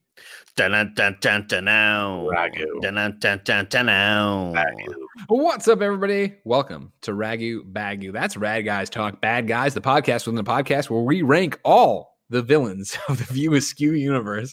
I'm one of your hosts, Greg, alongside Andy, Kevin, Tim, and Nick. So far, Volume 9 of Ragu Bagu, as I only acknowledge the ones I'm on, has it like this. Number 1, the biggest villain inside the View Askew universe, Holden and his male insecurity. Number 2, Shannon and Michael Rooker. Number 3, Dante, his own worst enemy. Guys, who is the villain of Dogma, and where do we rank them? Azrael... Azrael? Nick, right? You said something? I would say, yeah. I mean, this one actually has literal villains in it. So, yeah, Azrael and I would say probably Bartleby. Do we put Bartleby in it? Yeah, do we put Bartleby in it? Definitely. I think so, because I feel like he is, even though I feel like he's a well-written villain, I feel like you can sympathize with why he's frustrated and why he feels the need to do what he does. But, yeah, he still is a bad guy in this, as is Loki, even though Loki has a bit of a redemption story. So I would say Loki, Bartleby, Azrael, and for good measure, Greg, central air, and heating. Here's the thing: I don't want to put Loki in. I mean, Loki does shoot up a whole lot. Yeah, he kills a lot of people. They're bad people. He's the angel of death. He's doing his business ordered by God. Like, I don't count that as a villain move, because when it's revealed that, hey, you're going to end existence by doing this, or at least there's consequences. Yeah, he tries to stop it. He's the first one to be like, "Whoa, we shouldn't do this then." Greg, listen, I love genocide as much as the next person, but I just don't think it's necessarily something that's a positive thing, you know? This is why you want to last 1 second in the New Testament. It's true. That's why I'm in the Old Testament. I think it's the opposite, right? The Old Testament is all about genocide. All right, so where do you want to put the argument for putting our trio here, even though I do not recognize Loki? I'd say number 1. Yeah, number 1. They're really, I mean, classical villains. They're classical villains, but I think Holden fucks up his life way worse. He could have had a nice life with. Yeah, but it's just his life. These guys were going to stop all of existence. I'm not like they're Bumble Boy Wonder because they were stopped by the last Scion over there and Jane Silent Bob. Otherwise, they would have won. It's not only that I obviously Holden did fuck up his life or whatever, but I like Ben Affleck's performance here more. I like Jason Lee's performance here more. Okay. I respect that. All right, then. I don't agree, but number 1. We're going to put the trio from Dogma. That's fine, Greg. You don't have to agree. It's okay. Hey, well, man, it's a democracy. It's a democracy. You know what I mean? This isn't a democracy. This is a cheerocracy. No, I literally just said it's a democracy. We just voted. I like now it's time to rank the View Askewniverse. Currently, number one, we have Chasing Amy. Number two, we have Clerks. Number three, we have Mallrats. I would put it below Clerks, but above Mallrats. I would say so. Yeah, that sounds right. That sounds about right. Well. Like, I think this is a good movie. I do, but I think it's overly complex, and I think that at the end, it's just not as entertaining and cut and dry as Clerks or Chasing Amy. I think those were a lot. I think the themes for those movies came through a lot more because of the simplistic nature. And with this one, I think obviously this is his most complex and philosophical film. But as a dumb idiot that I am, I started blanking over after a certain point. I'm like, I get it. Religion's bad, or maybe it's good, or I don't really know. I'm not really sure what message I'm supposed to be left with at the end of this film, other than like, I guess that last line was important where he's like, ideas are good. Faith is bad. I don't really know. We're supposed to have faith. Who knows? Like I just, it's convoluted for me, but I do find the movie. I think the movie is very, very well made and very, very like the writing's good and the characters are. I mean, this is the first movie that has really, really good actors in it. It's just I still prefer Clerks over this. I would put this over Clerks and Mallrats. I think I was just entertained the whole time. You know, with Clerks, I found myself fading out. So many of the aspects of Clerks, whether it was the acting or mostly just the acting, let's be honest. Like the acting in Clerks is pretty awful. And I just found myself like, okay, this is as enjoyable as Chasing Amy, in my opinion. I might even put this above Chasing Amy. I don't know.